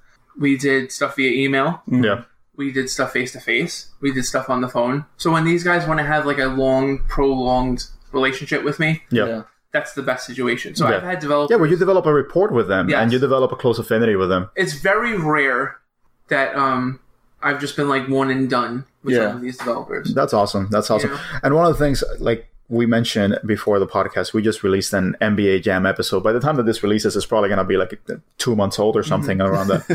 But I was I was very disappointed, you know, to see that there was this trove of information that I did not have access to before that. And so, for example, we mentioned on the podcast that the engine for Mutant League Football was the engine for Madden. And then I Yep. read the first I read the first chapter in your book and it's like Yes. many gamers Yeah. believe Yes. that this was the engine for Madden, So- but it wasn't true. So my and so I was like, Well, way to go kick yourself, Ozzy. Well, we can't promote this I book know, now right? if it's my, proving us my wrong. approach my approach was and this is this this goes into like one of your questions is um when I started interviewing somebody I would go so this says it says this on Wikipedia Yeah. I know that shit's wrong so tell me the true story Yeah, you know? yeah, yeah, yeah. so like Michael Menheim who I want to just say for the record is probably one of my favorite developers of all time Hmm. and um he did Mutant League Football. If you Yeah. like the Mutant League football chapter in this, we did the Mutant League hockey chapter in the sports book, and it's just as good as the Mutant League. Yeah, football. because from what I saw, we talked a little bit about Mutant League hockey, Mm-hmm. but we weren't really able to get too much into it because we had little experience with it, and there's not a lot of information out there in Oh, Mutant League now there hockey. will be. No, not at And- all. And and the thing and the thing about it is, I didn't know that EA was basically like sending these guys out, you know, on death row. Bas- Yeah. basically, they were just like, get whatever you can out. despite the fact that like Mutant League football outsold Madden, yeah, And, and it was just like they wanted to be more serious they wanted to be more professional Yeah. and so you know to know that that was the reason why that game was not what it could have been was really eye-opening Yeah. and so like you say there's there's a whole other story that goes beyond just the reviews the reviews just Absolutely. tell just tell you maybe like 0.1 percent of what you need to know about a video game Mm-hmm. because like you say a, a, a person's opinion will not give you anything about the context in which it was absolutely. released Yeah. So like one of the questions I asked Mike is like, how did you come up with it? And he he he said he was like, you know, we liked the view in Madden, we liked the play calling structure. He goes, but it was all it was all designed from scratch. Like Yeah. sure, we used Madden as like. A prototype because Madden was was the de facto Was- like, was the standard at that framework, point. yeah. and just to truth be told, like Madden, the original Madden is a knockoff of Cyberball. yeah yeah yeah yeah yeah, yeah absolutely Like if you talk to Scott Orr, he- and Cyberball is featured in my sports book that's coming out. Yeah, yeah. Scott we also Moore talked about says- Cyberball. Says like we saw a football game with the behind the view Yeah. You know, and the play calling structure and the passing window. And Because stuff before like that, you had Tech Mobile, which was actually Side on the view. horizontal view. Yeah. So they Yeah. were the ones that actually had the vertical view, essentially behind the back. My biggest question when I talk to gamers is when you listen to a song for the first time, you go, "Oh, this this kind of reminds me of Nirvana." Yeah, Or, yeah, this, yeah. this kind of reminds me of you too. Or oh, these guys sound like the bravery, or blah blah blah. When you, when you play games, you do the same exact thing, but you don't know that you do. Yeah, yeah, yeah, yeah, yeah. But why don't we ask those questions? Why don't we- say who who produced this game? Well, one of the things that I find the most interesting um, when doing the podcast is kind of trying to find the context of what was happening at the time that this game was released. Yeah. So, for example, I recently did a, a radio episode and I realized that 1996, 1997, there were some soundtracks and a lot of them sounded like Nine Inch Nails. Mm-hmm. And it's like, well, Nine Inch Nails was pretty huge back in the day. and so that's probably what they were listening Yeah. to and that's probably what they were trying to do in capturing that industrial sound. Yeah. So a lot of that zeitgeist is lost, you know, in the bins of history. That's one of my jobs. I feel like too is to preserve that, you know, so Yeah. people understand it. Yeah. So, so you then had this wealth of games, and how did you go about kind of culling and selecting which games and how you were going to structure? Because you had too many games, you decided you were going to split into several books. Yeah. And so, how do you decide? Okay, these are the ones that are going, and these are going to be this is going to be the pilot. These are going to be the pioneers. Yeah. We're of just the trying to put like enough big names in the first book that would make people sort of Well, see, that's the Latch thing. Like, onto with it, the or- first book, it's I didn't know if there was going to be a second book. Yeah. So I was just I wanted to write something that I would be proud of. Mhm. That um, if I only got to do one book, Yeah, How- that how this, that this happy is would going to it be be? something Yeah. that Yeah. you could feel Yeah. like you put your work and effort into. and then um, because this is the thing. Once you release a book, and this is the thing too. Um, I didn't hold anything back with those answers. Like all of the answers that these people gave me, I found a way to like incorporate into every chapter. So I remember um. I was having a conversation with somebody that read the book, and they're just spewing all this stuff back at me, and it's like they knew the topic just as well as I did. yeah and I said, "Oh my god, like I'm not special anymore. like I was cool because I was the one that curated all of this, that I knew all of this stuff, but now these people know everything that I know. yeah, yeah, yeah, So how do I make myself cool again? yeah. I got to write another book. You got to write another one. so this book has 36 games in it. So I had 43 for the sequel. And okay it was the same type of little bit of everything. yeah Well, one of the things I like about the book Mm-hmm. is that you can essentially just treat it as as bite sized interviews, and so you know you're able to be on the train, for example, and Perfect. just That's exactly what I was read. going You know, for. so Or the- just or the toilet read bowl. s- or, or Yeah. the toilet bowl. Yeah. Yeah. Essentially, we don't want to call it a toilet bowl book. Well, those, I mean, to me, it's those are the best types of books. Yeah. Well, Yeah. And so you're able to get information in a bite sized format Yes. where you don't have to sift through hundreds of pages, you know, in Mm-hmm. If order you to take if you take my book into the bathroom, I consider it an honor you consider an because then that means you really want to read it. that's fair that's a Yes. fair point It's like I remember when I was in graduate school, um, one of my professors asked the class like this highfalutin question. Mm. Um, where do you want people to read your work? And some of these people, Air Force One, the Library of Congress, and I went the bathroom. I swear. And my professor walks over to me and he sticks his hand out and he, he shook my hand. He goes, "Yes," and he's like, "Why?" And I'm like, "Because then that means they really want to read it." Yeah. And he's like, so what, what was the and i can guarantee you everybody spent more time on the toilet than on air force one so "Mhm, "That's true." yeah. Or it's like your Game Boy. You were mentioning the Game Boy before. I guarantee you that you took that Game Boy into the bathroom with you. Oh, absolutely. Everywhere. Everywhere. I mean, I had to Please. make sure that it had the six batteries fully charged. Yep. hmm You know, I- again, I was in Cuba, and so we didn't get batteries. And so I had to do the rechargeable battery. So I had, you know, the charging station. Kids nowadays don't know what that is. Yeah, you know, I, I I, love the rechargeable I, I had the batteries. sh- rechargeable batteries because Um, you couldn't really do disposable at the yeah time. uh, I, I want something that i noticed that i found really interesting about the book as well is and i ozzy had mentioned this to me originally i didn't really notice it like it didn't really sink in until i started looking through it myself is that i i feel like gamers have a very sort of focused attention on japanese games japanese Mhm. developers obviously nintendo's like the biggest thing in the world Yeah. sony's also a japanese company they're Everyone really- wants to interview Nintendo. Exactly. Everyone wants to interview Everybody like, wants the to do Capcom guys Hideo and stuff. Kojima. Yeah. Everybody wants to do Miyamoto stuff like that. You have a lot, like the the majority. I mean, Oh, it's like- vast majority. It's like the North American game book. yes, they are have. Western developers, Yeah. which are you know, and that's how you come across these games like Mhm. NBA Jam, Mutant Yeah. League Football, Maniac Mansion that people really love, Mhm. but I feel don't have as don't get as much attention on the developer level Yeah. Sure. um, than the the Japanese side. So was that sort of the focus of yours? Were you Um, trying to mostly focus on Western developers? So I feel like a lot of the Japanese developers, um, have been interviewed ad, ad nauseum Yeah. by other Japanese press. I, I feel like they're not as forthcoming with, with Western press. Yep. Um, They're ver- they're much more restrained Mhm. because they don't want to offend anyone Sure. and they don't want to go against the company line. mhm. It's more of an issue in Japan than it is over Mhm. here in the Mm-hmm. So states. it's like to get um, you know Nisha Sawasan to to speak to me about Wonder Boy. I mean, Yeah. I had a I had a uh, translator that worked with me with him, and he was amazing. I love that chapter in the book Yeah. because he's like a philosopher. He's so and he smart. and he's very open about yeah, things. he was super open. Mm-hmm. He- he's worked with Lizard Cube. He's worked with the other Yeah. Yep. developers that you did, just did Monster Boy. Was yeah, that the name? and that's a uh, the great Curse thing, too. Mm-hmm. Kingdom. And he's just out there. He just he Mhm. seems like a guy that's not he afraid. gets it. Yeah. you Yeah. know? Yeah. like he totally and he totally got what I was trying to do. He said yes, like right away. Yeah. you know, which was great. But um, the thing was, Japanese developers weren't as forthcoming. Howard Scott Warshaw, all the Atari guys, all the Genesis guys, they wanted to talk. Yeah. So I was just in the business of does this game have a story? So like um, I'm working on the shooter book now. Um, I'm f- almost finished with the sport with the sports book. I'm working on the shooter book now, and um, I'm talking to one of the developers that did 50 Cent uh, Bulletproof. Mhm. Uh, But he was like, Pat, he's like, don't have much of a story. He's like, doesn't have that good of a dev story. He's like, it's Yeah. gonna be boring. Nobody's gonna like it. So I'm like, okay.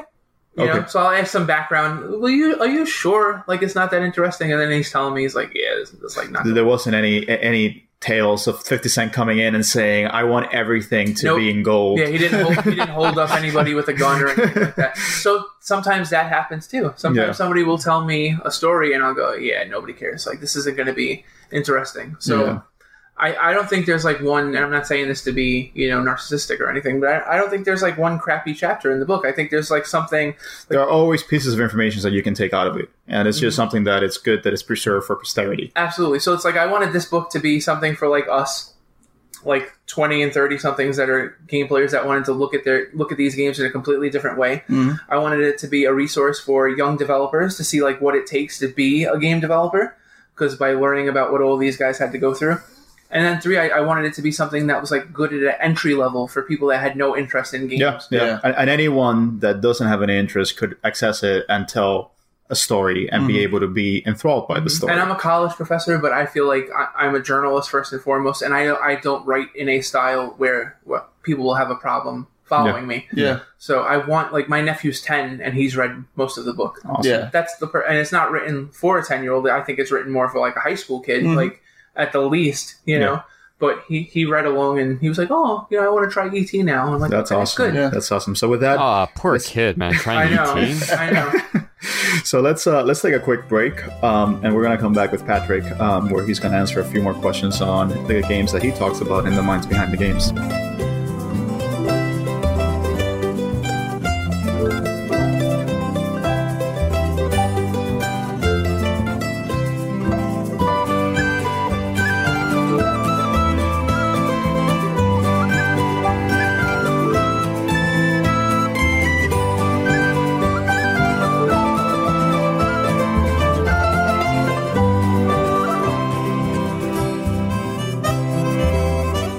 All right, so we're back, and again, we're talking with Patrick Hickey Jr. He is the author of The Minds Behind the Games, and he's just already given us, he's regaled us with his narrative uh, glories. Uh, and so we're going to get back into it. Let me ask you, Patrick, was there a particular developer that you really wanted to get on, but you couldn't get? Or haven't been able to yet. Um, there's a lot of them. Um, there's my my my one white whale, and it, like his name escapes me right now. It's terrible, and you guys are. probably- he's such a white whale that you don't even remember his name. Oh, No, right? like it literally, like I, I just literally had it in my head, but he did Rad Racer on E NES, Okay. Rad Racer. Hmm. huh? uh, and uh, but he also he also did Final Fantasy three. oh, awesome. You know, Oh, wow. but he's he's off the grid. Like you, he's not on. Japanese developer? Um, no. Okay. He's not- but he worked for those companies. Yeah. So uh, it'll come to me. Was it the programmer that did a lot of the programming Level- for those uh, games? designer. Yeah, You know, yeah. yeah. Yeah. Um. Any other ones? I know that you were trying Alan to McNeil, get. I really wanted. Uh, also, to um, for the adventure book, I wanted to do um, Dungeon Dragons Heroes because I just I, I enjoyed the crap out of that game. Yeah. And Brenda Brenda Romero did it. John Okay. Romero's wife. Yeah, and they're working now on some stuff, and They so were they're working on gonna a whole they're about bunch to of stuff. Mm-hmm. they're about to release a new game. So maybe you know now that for their was the- publicity, that might be a good way to get it. yeah. She uh she was supposed to give me answers and then she never did, Oh, and gotcha. that kind of hurt. Yeah. But then, uh, We, we've already reached out to some people that they said yes, and then they just completely dropped off. Yeah. And it always feels like personal, even though it's not. yeah, you it's know? not. It's not. Yeah. It's never personal, but you're like, well, fuck you too then. It was like uh, another one that kind of ag- it, I don't want to say it aggravated me. Yeah. but it did say aggravate, so we'll, we'll just stick with that. I Yeah. don't want to. But um, I wanted Disney Infinity in the uh, adventure game book, and I Okay. got Nice. the producer Yeah. and one of the level designers, and uh, the level designer actually did links. to 2004 on Yeah. Xbox, which is the only Microsoft Xbox exclusive golf game, and it's like one of the best-selling PC golf games of all time. It's a great golf yeah, game. I remember it, yeah. Yeah. And, uh, and That, he- that's what Microsoft was actually doing sports Yeah. games. They Uh-huh. Mm-hmm. had the NFL Fever and they had the NBA Inside Drive Yep. and stuff. Yeah, and those are mentioned in the sports book too. yeah, yeah, yeah. So, but um, he gave me a great chapter on links, but then he never spoke to me about Disney Infinity. Oh, and then gotcha. the producer from Disney Infinity confirmed with me like three or four times,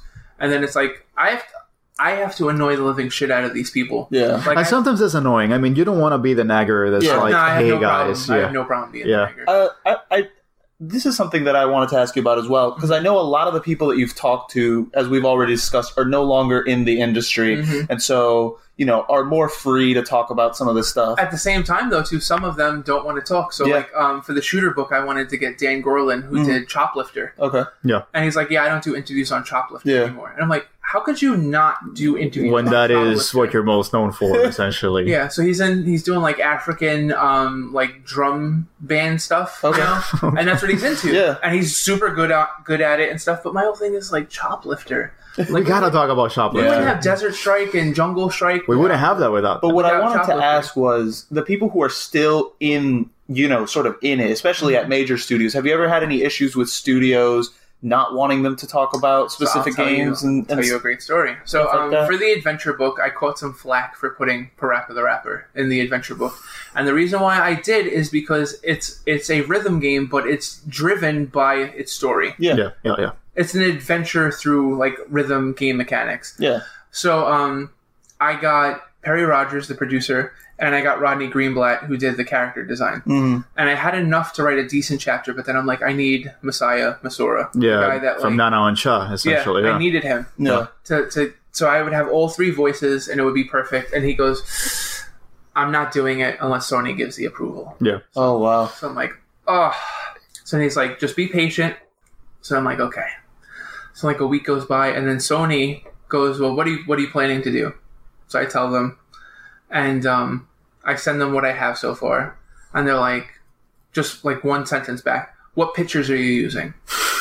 so I sent them like the stuff that I knew that I could use, like box art yeah, and Yeah. like screenshots that I curated myself and stuff. And they're like, no, we're going to send you higher res photos.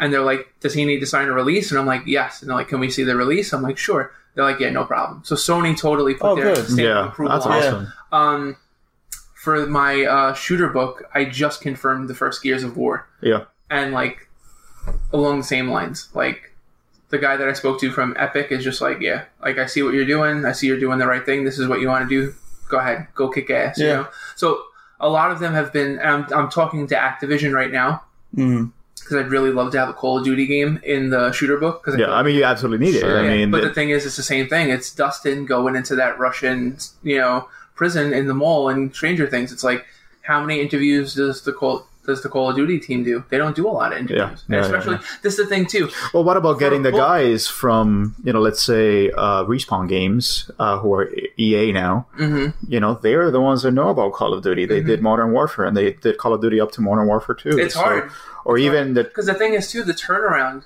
Some of these guys they bounce around companies. yeah, yeah. So it's yeah, like yeah, I'm yeah. talking to one of the level designers for Metroid Prime Two right now, and he's Oh, not that would be awesome. he's not at Nintendo anymore. Yeah. So he's just like, "What are you doing? Like, what do you want to do?" And I t- and I told him, and he hasn't answered me yet. But it's like the thought of like he's at another company now, but he could go back to Nintendo. One day. yeah. Yeah, yeah. So th- you don't want to burn the bridges. Mhm. So it's Yeah. very And the difficult thing to. is, though, too, like you've read some of the chapters. Like, I'm not looking for these guys to flame anybody. no, no, no, I, no. but no. I just It's want, all I very want the, tr- positive. I want the truth. Yeah. Like if Yeah, there's that's some that, nitpick- that's something that struck me uh, as you mentioned it, Paul. It, the book has a very positive tone. Mm-hmm. You know, Yeah. even when you're talking about crunch or you're talking about the difficulties of development, it's still very positive. Because the thing Mm-hmm. is, it's like if you wanna if you wanna listen to somebody trash a game, just go on YouTube. yeah, yeah, yeah, yeah. I'm just I mean, so there are sick. there are enough YouTube I'm channels so, that do that. long. I'm so Yeah. sick of it, you know. So it's like I wanted to present something. So let me ask you: if you had to boil it down to one, Mm-hmm. what was the most surprising bit of information you learned where you were like double take, like, "Whoa, did I just hear that?" so Mm-hmm. Um, so I think there's I think there's information in the sports book that people are going to be completely shocked that people don't even know. Like um, when it when some of this information was told to me, I was just like I was completely floored, completely floored. But then um, for the first book, I would say the stuff in the Night Trap chapter yeah, Yeah. because like I had no idea that Night Trap was filmed in like 1985. yeah, It didn't come out until like 1992, 1993 and they repurposed it. and they repurposed it. Like Yeah. I, I had no idea that um, the console that it was originally supposed to be based on was a VHS based system, the Project Nemo, and that Hasbro created it. Yeah, kind of like a Dragon Slayer type things that they were going Yeah. for, perhaps. Yeah. yeah, Yeah. yeah. And um, I had no idea about a lot of that stuff. But then um, that Rob Phillips' girlfriend left him because of the game, and that Yeah. um, the whole reason why he created Cats and Dogs Mhm. was to change his image. Because I mean, up until that point, before Night Trap, he's the guy that everyone knew for Missile Command. Yeah. Missile Command is one of the greatest Atari Twenty Six Hundred games of all Absolutely. Yeah, time. yeah. So then he gets attached to Night Trap, and now his name's like somewhat tarnished Yeah. and now he's like, screw it. If I'm going to be n- known for the most controversial game of all time, I'm going to make the cutest game of all time. And then Cats and Dogs goes and sells like 40 million units. so it's just like one guy is like redemption story. That's Yeah. awesome. Yeah, so that, that's awesome. that to me, and I remember when I confirmed Night Trap and I put it on the Facebook page, like, oh, Night Trap confirmed. People were like, why? Nobody cares, blah, blah, blah. And now it's like, well, you're gonna care. but essentially. now the book's been Yeah. out for like a year, like s- for like sixteen months now, and universally, like everyone tells See, me I- that's the chapter they like the most. I, I I It love is. that. I, I Yeah. love that. That you know, n- there has been kind of like a rehabilitation of Night Trap Mhm. over the past two years. Limited Run Games released it. They had Well, the, see, the remastered that one. was the thing too. Yeah. So I'm writing the chapter, yeah, and my manuscript is due in like two weeks. So now Yeah. I already told you guys, Mark Turmel is holding me up. yeah, Yeah. Um, the guy from Doom is like disappeared, and then they they announced the limited run remaster of Night Trap. yeah, Yeah. So now I'm doing those two things with NBA Jam and Doom, and now I contact the Screaming Villains who did the remaster, Yeah. and then I interview them for the book yeah. because I wanted to get it in because Yeah. You feel like that has to be the That- complete that's story. part of the Yeah. story, you know. Yep. And Yeah. then they told me that it's in the chapter that they had to recode Night Trap from scratch because the original source code didn't exist. yeah, So Yeah. that's a brand. It, it is Night Trap, but it's a brand new version of Night Trap. exactly. So And and eh, you know, it's the part that I am most interested in, kind of like the rehabilitation of these Sure. Mm-hmm. games. It's kind of reframing the narrative around these games, Sure. Mm-hmm. which is something that you're doing with ET, for example. And I think that it's really necessary. I I love that you're talking about games like Road Rash. You Mm-hmm. know, games that you know players have a lot of fun memories of, but they're not necessarily talked about Mm-hmm. nowadays Yep. and maybe even these games could get a sequel because of the you know re, re you know regain popularity sure. through the book or That's through the other hope, mediums. you Yeah, know? and it's like I feel like um, the book's done well; it sold well. Hmm. But um, I really feel that like once book two, three, four come out, people are gonna go, "Oh, there's there's another book in the series." da, da, Yeah. da, da." And I feel like twenty years from now, people are gonna go, "Oh, that guy was onto something." yeah, yeah. You know? Um, so was there a chapter? Was there a game in particular that you feel like you hold very close to your heart that you were very fond of, and you were like, this this chapter is the one that I am most proud of. Like, is the one that I really really feel It's good. it's uh, let me just look at the chapter list really quick because there's a ton of them, but I'll just give you like one or two. Yeah. Um, I would definitely say um, the NHLPA '93 chapter. Mhm. because that was like the first hockey game that I actively like fell in love with. I Yeah. love that game, Yeah. and then uh, Wasteland because I love the Fallout series. yeah, and Brian Fargo has been very open about his experience with with Wasteland. Mm-hmm. So, and I'll tell you guys, it was like oh, it was Christmas Eve, so yeah, and I'm wrapping gifts and I'm sending out pitches, yeah. and um, I'm just like, you know how cool it would be to get Wasteland in this book. So then I just go online and I find Brian Fargo's Facebook page, Yeah. and I message him, and he literally messaged me back like 15 minutes later, and he's like, "I'm Christmas shopping right now, but I just wanted I wanted to let you know that I'm totally down to do this. yeah, yeah. Yeah. And it's and it's so cool because he's oh he- my god. he's he's he's a guy that basically already established his career. Mm-hmm. He's a legend in the industry. Yeah. He doesn't have to work anymore. Yep. And he's just willing to just put it out there. Yep. I, I love the fact that Brian has really come upon a bunch of podcasts and he started doing a lot of interviews amazing. because his whole time at Interplay, everything Yep. you know that happened during that time period, he's just putting it out there It's so to, funny to be too, preserved. because So many people would kill. So many developers would kill just to have Bard's Tale on there. You know Yeah. what I mean? Yeah, and yeah. he has Bard's Tale and he has Wasteland. Yep. Yeah, So yeah, it's yeah. like, Well, I mean, he's the guy that greenlit, you know, the Fallout and Yeah. all the, Yep. the different uh, D&D games that came out during that time with BioWare, etc. mm-hmm. I mean, the Yeah, Black the Isle Baldur's Gate games. game. Yeah, it's it's absolutely amazing, you Yep. know. So he's a guy that, you know, he, even now with the Kickstarter for Wasteland 2, they're coming out with Wasteland 3. Mm-hmm. And I um, loved Wasteland You know, and, and, and Exile Entertainment, which is the company he founded after Interplay, you know, they just got bought by Microsoft. Yep.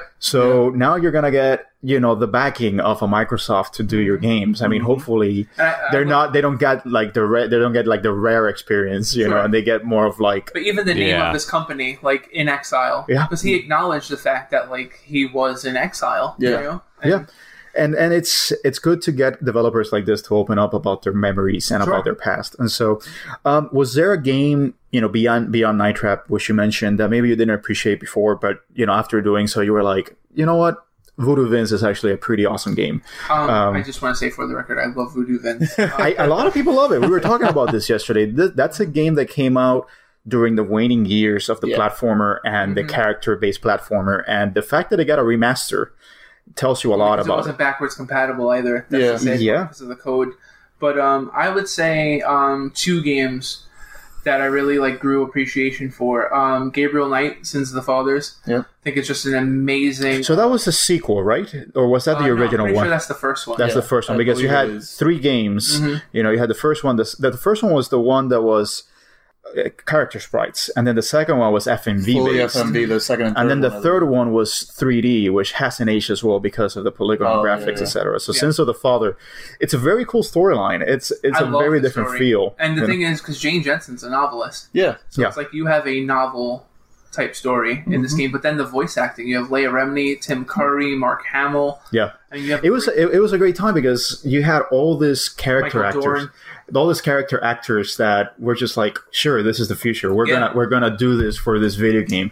And like Tim Curry shows up in a bunch of games, or you have Tim Cu- Tim Curry with the Louisiana Yeah. like never so, beat so that you again. have Gabriel Nye, like the Tex uh, Tex Avery or what's was yeah, I think Tex Avery uh, games. Um, and you have other games like who was this guy? The guy that played Doc. Uh, you know, in Back to the Future, he oh, had Christopher Lloyd. Oh, Christopher Lloyd, he was on Toonstruck. You Yeah. know, it was just Uh-huh. people like to shed on FMV games nowadays, but Some of them are really good. but Yeah. some of them are really good, Yeah. and some of them have really good stories, and they really deserve to be revisited. Absolutely. Um, so Gabriel Knight, was there anything there that you were just like really, you know, interested in I getting was to know in- more about? They uh, so Jane Jensen met her husband through that game. Oh, yeah. He did the music. Oh, Awesome. wow. So that was one cool part of the story. But then too, there was like a problem coding like the voiceover work, Hmm. and they almost lost it all.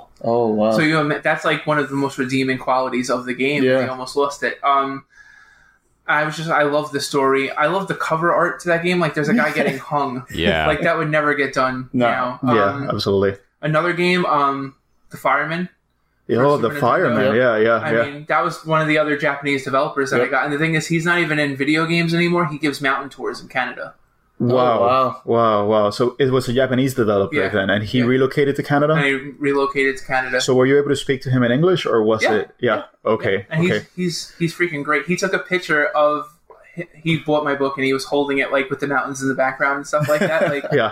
whenever I'm having like a shitty day and it's like raining, I just look through those pictures. Like the Yeah. other day, um, I was really tired. I taught four classes and I came home and my daughter didn't want to go to sleep and stuff. And then my wife fell asleep, so I'm like kind of up all by myself. And I'm like, I have to write the Years of War chapter Yeah. today. I need to get it done today. Yeah. And I just started looking through my pictures and I found a picture of David Crane and Gary Kitchen holding a copy of Buenos Blob and my book. And it's like, you know, thanks for keeping history alive. And I ended up staying up like three more hours and making Yeah. up that chapter. It, it really gives you that extra bit of fuel. You know, Yeah. Mm-hmm. even when you're at your absolute lowest, you just say, "I'm doing something good.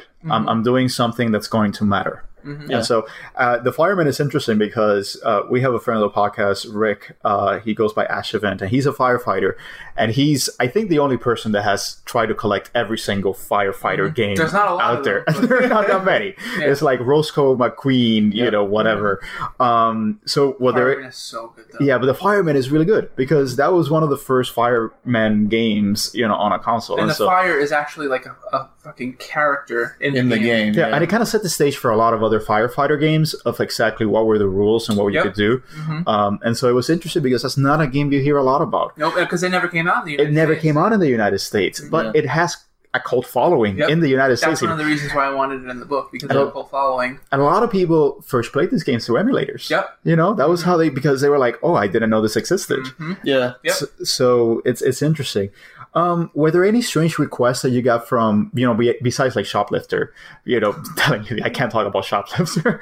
were there any other strange requests that you got from developers that were like, uh, I don't want to talk about this part. You know, it's like I I broke up with my girlfriend around that time, so I don't want to mention any of that. Um, not really. I mean, I will say that like uh, one developer, um, I sent him questions, and uh, I won't reveal his name. I'm sorry. Yeah. no, it's fine. No, I- that's We fine. don't we don't want you to I shit like on to anybody protect here. Some of them, but um, I sent him questions, and then he says to me, um, you know, Pat, from from the sound of these questions, it doesn't sound like you knew what it was like to be a developer in 1987.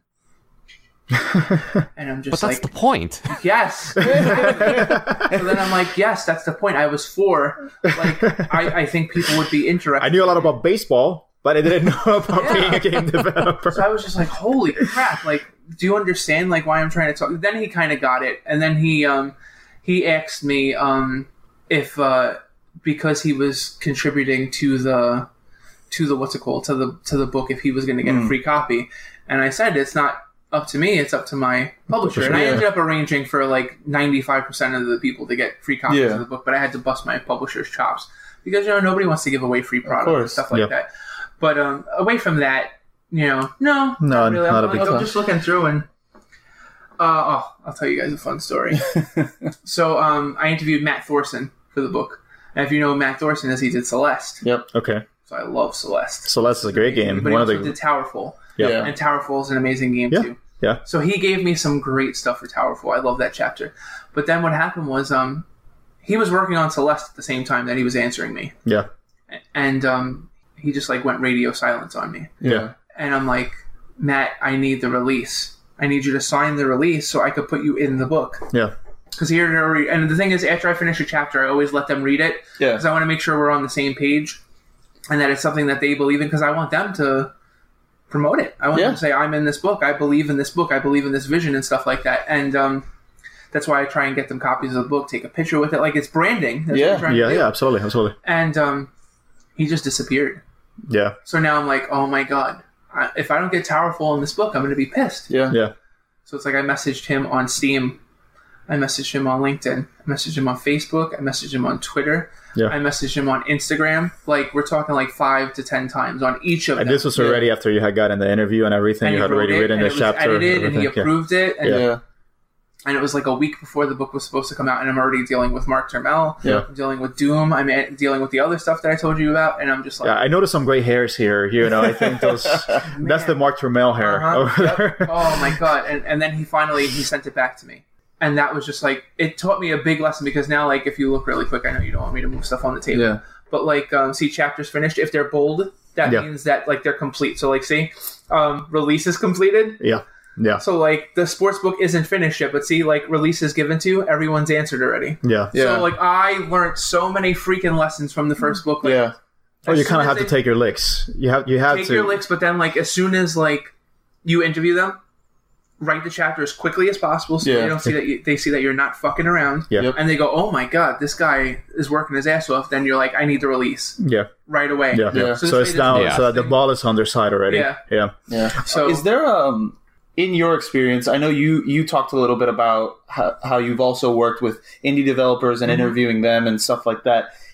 Is it is there a particular sort of is it easier to get interviews now with indie developers than it is with these older developers that maybe they they aren't as used to you know talking to people about stuff like That's a this? great question. You're awesome. Um, one of the issues that I would say that I've run into repeatedly with some of these older developers Yeah. are no one's gonna care. Yeah. And then I go, oh man, bro, are you kidding me? Yeah, like Like, are you kidding me? Like sell I, yourself a little bit I've, more. I've basically had to like verbally back rub some of these guys. Yeah. Where it was like, dude, you sold like six million games. Yeah. Like people, like people totally- care. People still People- talk yeah. about this you know, and they'll be like, really? Like, are you sure? I'm like, yes, yes. because I've been talking to my therapist for a long time because I feel worthless. Well, it's like, it's- well, I have a So cure for I'm you. telling you, I'm, i things to that nature, where it's just Yeah. like they're like, well, you know, I wasn't, I wasn't sure that anybody really cared about Well, that anymore. it's it's crazy. I feel like because we're all in this hobby, in this community, Mhm. it feels insane sometimes that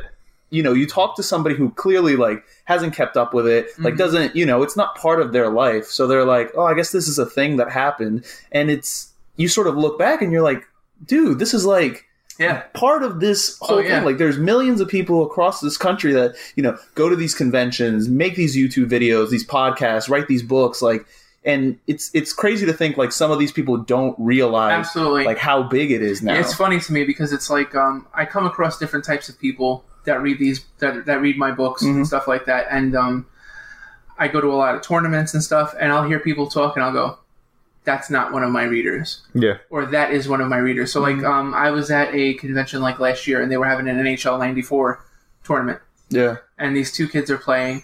And this one kid's like, "Why can't I get in a fight in this game? I remember fighting in this game." And the other kid is just like, "You're an idiot. There is no fighting in this game. In '93, there's fighting and blood. There's no fighting in this game. They took it out." Da, da, da, da, da. And I'm like, "That's my reader. yeah, yeah, That guy's not." Yeah. you know. exactly. So but you want to make that guy your reader. Like that's But some- why. but that's I think the that's thing. why the book Sometimes you works. don't- sometimes they don't want it. they yeah, don't just don't that's You true. want know? it. And that's yeah. the Mm-hmm. thing. Some And that's a, another difficulty that you touch upon, which is that many younger generations are just not interested in reading and They they hate just reading. Mm-hmm. want to see it on YouTube. It's like, you know, digest it for me, chew it, yeah, and digest it, and then present it to me in a pretty format Mm-hmm. with a lot of pictures, a lot of colors, a lot of video, and maybe give a loud voice here and there because I wanna I wanna hear you really yell and scream at the mic. Um, it's the truth. and it's you know? it's unfortunate, and that's it's kind of an uphill battle, and and, and it's People kind of like tell me a too. very th- uh, s- thankless job in a, in a way. And people go to me, they're like, Pat, why aren't you on YouTube? You know, you could do some voices, you could do this, you could do that. And I'm like, because I don't want to be. Like, Mm. I have like videos and stuff that I put on YouTube on my site, and I do some gameplay videos, but I never put myself in the corner Yeah. Yeah, and yeah, stuff. I'll just talk about the game for a couple of minutes and da da da. But it's just like, that's not what I want to do. yeah, yeah. You know? And, It's like, and it's always a cost benefit analysis. The same reason why we don't do YouTube. It's kind of like how much could I put into this. You know, but how much will I have to expend on it? Um, and Mm-hmm. And you don't is, wanna is, get is, that is it either. worth it? You Yeah, know, and exactly. you don't want to damage your your brand. You don't want to damage your reputation. sure. And so you don't want to put something half-assed out there. So, i- i- you know, for a lot of people, YouTube is their main platform and they're dedicated to that. And, you know, God bless them. They, they do, you know, their work and they're professional One about day, it. So- YouTube is not going to exist. and that's the difficult part about it. That Uh-huh. That's the part that worries me because YouTube is a video format. Mm-hmm. It's more difficult to preserve a video because a video, you need something to play it back. Mm-hmm. The only thing you need for a book is to print it.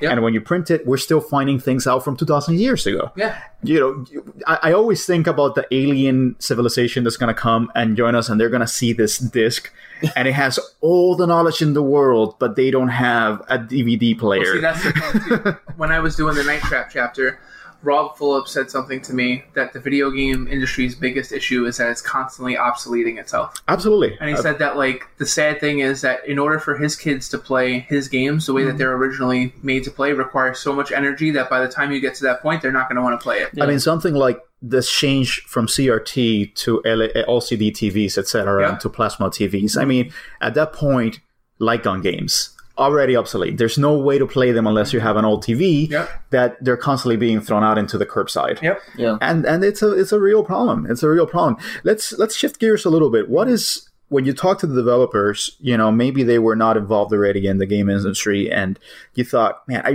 really want to see another game from this person. I I really would like to see something else. Like for example, with Michael Meinheim.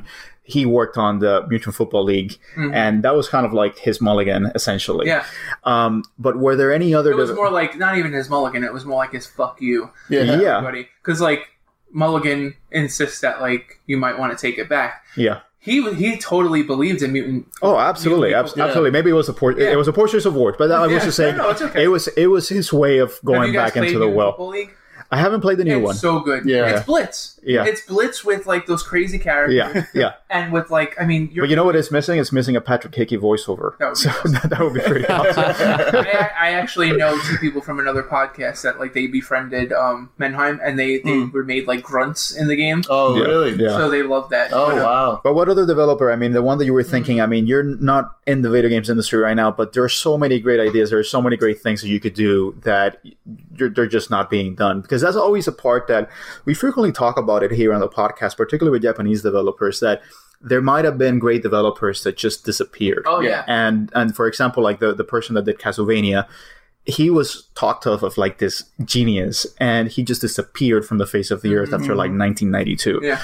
And you think about what could this have, what could these developers have done if they had stayed in it? So- so, so let me ask you, what answer what was the that- one that that's you a would have great most question, wanted too. to you're, see? You're awesome too. um, so Richard Rouse, uh, the guy that did The Suffering, okay, he was working on uh, Church in the Darkness. okay, As as I was interviewing him for The Suffering and Church of the Darkness just came out on Switch. It's really cool. It's like being stuck inside of a cult and trying to escape. It's really Okay. cool. Like Jonestown, Jamestown, Yeah. whatever. It's really Yeah. cool. So I was happy that that came out. Um, but so I'm gonna. I, I don't think I've ever said this before, but um, Howard Scott Warshaw, I think, was completely ahead of his time. Yeah. I think like the concepts that he tried to create in like Yara's, ET, Raiders, Mhm. um, the Atari Twenty Six Hundred software just wasn't Yeah. capable of pulling off Yep. any of the things that were in his brain. Yeah. And um, I think now, if he used some of those wild ass ideas in his head with like today's technology, he would be able to do something amazing. Yeah. but there's also the element of some of these people that have not been in video games for a long time. You know, are they able to adapt to Yeah. this well, new see, that's setting? the thing too. And that's the difficulty. And they may feel some intimidation to Mm. get back into it. They say, I don't know what these kids nowadays are doing, you Mm. know, and I don't know if I'm capable of leading it. One of the things, for example, that I was talking with Arnie about yesterday is, you know, Warren Don't, Spector. don't lie, you don't talk to Arnie. who- I- we actually, We do not speak. We've been entirely silent this, this whole time. um, you know, Warren I love Spector, who Warren you who Spector. you interviewed, he's someone that's also very much into the preservation aspect. Yeah. He's he's a U, you know University of Texas, and Yeah. he's doing lectures, etc. Um, and they're you know U Texas is doing great things with gaming. They're trying to preserve history, but you know he New Yorker. Yeah, and he worked on Underworld Descendant. And Mm-hmm. Underworld Descendant was on Kickstarter. It got terrible reviews because it was so glitchy. Yeah. It was so buggy. You know, and it makes you wonder, you know, are these developers able to keep up with the times? Or it's just, Mm. it's just do they have the the culture that is now required in order to manage social arts? So team? this Because when they were involved, they may have been managing a 20 person Absolutely. team. Now you know? they're managing five hundred. Yeah. E- Exactly. think of it this way: it's like um, video. Being a video game developer is no different from being uh, an artist, being a musician. Mm-hmm. Yeah. So when you think of great musicians or being a professional wrestler, when you think of like uh, Hulk Hogan, the Yeah. wrestler Yeah. in the '80s, right, ripping his shirt off, yellow Yeah, exactly. and red tights, blah blah, blah you know, all of a sudden. Late '80s, early '90s, nobody wants to see Hulk Hogan as a good guy anymore. Yeah. so Yeah. he kind of goes off. He's in a couple of crappy films and stuff, and then he comes back, and now he's Hollywood Hulk Hogan. Yeah. now he's a bad And now he's guy. a heel. Yeah. Yeah. And then he totally reinvented himself. Yeah. Then after that wore out, then he was away for a little while, then he came back to the WWE, and then he was like a combination of like both for a little while. Yeah. So he he ended up being able to adapt. Michael Jackson, away from the kid touching, um, was a great musician. Yeah. The king of rock, pop, and soul. Yeah. You know, you listen to every one of his songs is almost like a different genre. Yeah. So the thing is, for a video game developer, I can, I mean, I can think of like a couple that have been able to transcend the industry. Yeah. But several of them were only good on one console. Yeah. Yeah. Or Yeah. one genre or, Yeah. you know. So, like, um, I'll give you guys an example. Um, Tony Barnes. So Hmm. Mm. you guys probably don't even know who he is.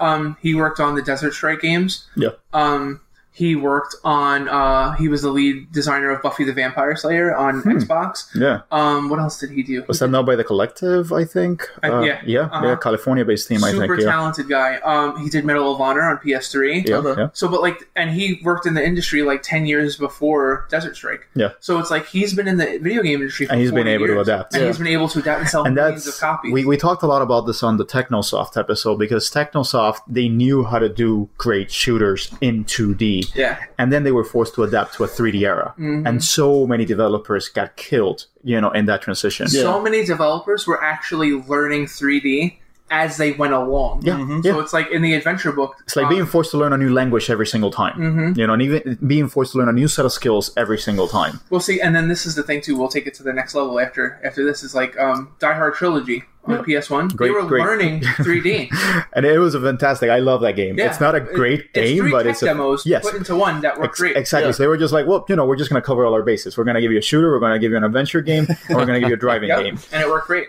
I, I love it. And That's the reason why people remember The it. chapter, you, you'll love the chapter then when it comes out. Um, what was the other thing that I wanted to say? And you also had the chapter on Fighting Force, which Oh, I- which started out being a Streets of Rage Yeah. 3D game. Mhm. And everyone talks about wanting a Streets of Rage revival. And now Lizard Cube, who worked on Wonder Boy, Mhm. the the Who I've remake, Also interviewed. yeah, Yeah. It's they they're they're now working on Streets of Rage 4 Uh-huh. and you know it's it's good to know, and it's kind of general knowledge that that started out as a Streets of Rage game, but it was good to get to know more about the process, Mm-hmm. et cetera, and how those that team eventually went on.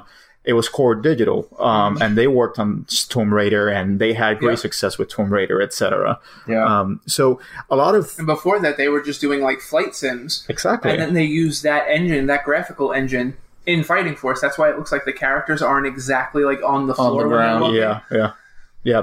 But a, a lot like of the Kevin Bacon of video game history. like I've done this, this guy, this guy, this you're guy. just Put them everyone's together. connected by six degrees of Patrick Hickey. Yep, I'm telling Um, we should just change that uh, whole game up. you. Um, so, just to kind of close things out a little bit, um, what is a game? Just sticking to your first book, Mhm. what is a game that you most want to see a sequel for in that book? I mean, is it Gabriel Knight? Do you want to see a revival of Great Gabriel Knight? Um, what is a game that if you had to just pick one and they you know, had a genie and he said you're gonna get one sequel for one of these games, which one would that be? It's the fireman. The Fireman would be Fireman pretty to cool. Electric Boogaloo. That would be awesome. Um, that's so funny. Ooh, that's such a hard question. Um, I would say either where in the world is Carmen San Diego, Oh. Oh yeah, Alright. yeah. We haven't even talked about that one. Mhm. Yeah, but not not like the PC style. Like Yeah, I would yeah. love to see how they would do it on a regular. yeah, uh, yeah, yeah, yeah, console. yeah, yeah, yeah. You don't have to stick to the same Yeah, format. same different Yeah. format. Or they wouldn't have or, to um, stuff uh, encyclopedia in the box for you. mhm. Yeah. Yeah, or uh, I would love to see like a prequel to like Maniac Mansion. Oh, that'd be cool. That would be interesting, particularly now that Day of the Tentacle has been remade, Yeah. etc. You know, a prequel to Maniac Mansion would be very interesting. I that's think a, Ron uh, Gilbert would probably be interested in And doing I something love like Ron that. Gilbert. I love Yeah. that whole team. and that's an example of, Thimbleweed of a Park. guy in in that whole team i think that transitioned you know they're still doing thimbleweed park you know not that long ago released Yeah. and, i mean they're still doing that good work hmm Yeah, yeah. So I, gue- I guess I'm going to kick it back to the other co-host, uh, Paul. What, what's the game that you would most like to see a sequel to here in the in the book? You know what? It before I read the book, it would not have been Night Trap, but I think I think now it is because the like the process of making it and how it's outlined in the book, I'm I'm super fascinated with it and now I want to give it another run because I mean, you know how it was back then with FMV games, like they were all painted with the same brush and mostly Mhm. rightfully so. yeah You know, you guys have heard me poop on Sewer Shark but now after reading that, I'm like, yeah, I think I want to play Night Trap again, and I think I want another kind of B movie style horror FMV game. Which it's it's coming back. I mean, right now we have the guy that did uh, her story. He's coming out with a, a new FMV game that I forgot the name for, and I also forgot his name, unfortunately. yeah Um, but I think that FMV games, particularly, there's this other game called Last Shift. There's another game called The Bunker. Um, FMV games, there's kind of a niche for them now, particularly because nowadays shooting video is so much more accessible. You can shoot high quality video for very Yeah. little money. Back in the day, you needed film reel. You needed to actually spend the money unless you were gonna go DV, which they didn't. They were not gonna go DV. yeah And so I think that creates a market where you don't have to create the assets. You could just film people. And so I think FMV games are an untapped um, format for video games. It's an untapped genre that really deserves a second look and really deserves someone with a very innovative approach to really take it to the next level. I think this guy that, that did her story, I think he's actually on you know on the right track. yeah Um, he also worked on, on Silent Hill, uh, Shattered Mm-hmm. Memories. And so he's a guy that really likes the psychological aspect of where you kind of just sleuth you know through a story to try to find the truth etc Mhm. um, so I, I i agree with you i think that fmv games deserve a second look Yeah. um, arnie let me kick it back to you i Uh-huh. kind of know which one you would want to see a sequel to but Which one's that? bully um, Uh, absolutely. Yeah, but I because- was actually gonna say I would love to see Bully Two. Is, is that's a dream? Like I love that game. I think it might be my favorite Rockstar I'll game. tell you guys a quick, a quick Yeah. story. Uh, my wife was in labor, Uh huh. and um, the uh, director of Bully was messaging me on Facebook, like, Yeah. "Oh, dude, I got the answers for you." Blah blah blah. And I'm like, "Yeah, I'm kind of busy right now."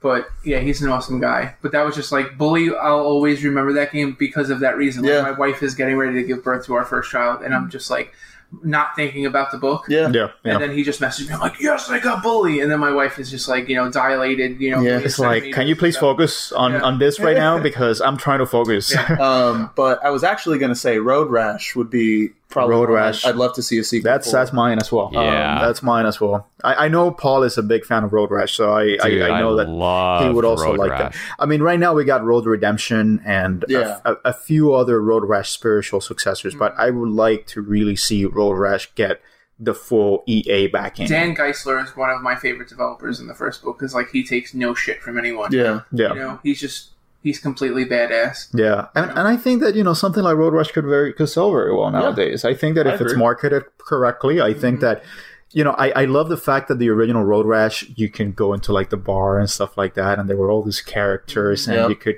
But It- then too, I just I'm so like pissed off about it because I, I still think like for EA, they don't want to touch it. yeah yeah. I Yeah, mean, e Which doesn't EA, make sense to me. Does not. you know, and EA has its redeeming qualities, They but do. you know, but they do. they you know any properties that they don't really see a financial gain from i mean they don't really try to explore them Um, Yeah. but road rush would be a fantastic one same with gabriel knight i mean Mm. when you have someone like jane jensen you know it would be lovely for her to come back and you know even do a kickstarter sure. because for me adventure games are a novel in interactive format Yeah. and I think there is a lot of merit to that. And that's what propelled me to games in the first instance because there was that, ax- that extra layer of interaction that you felt you needed. Absolutely. And so something like Gabriel Knight, even just FMV, I would love to see that. Mm-hmm. Um, so, um, what uh, what's next for you, man? Um, I know uh, I know you have uh, other books in the pipeline, so just you know feel free to plug away. So right now I am working on a comic book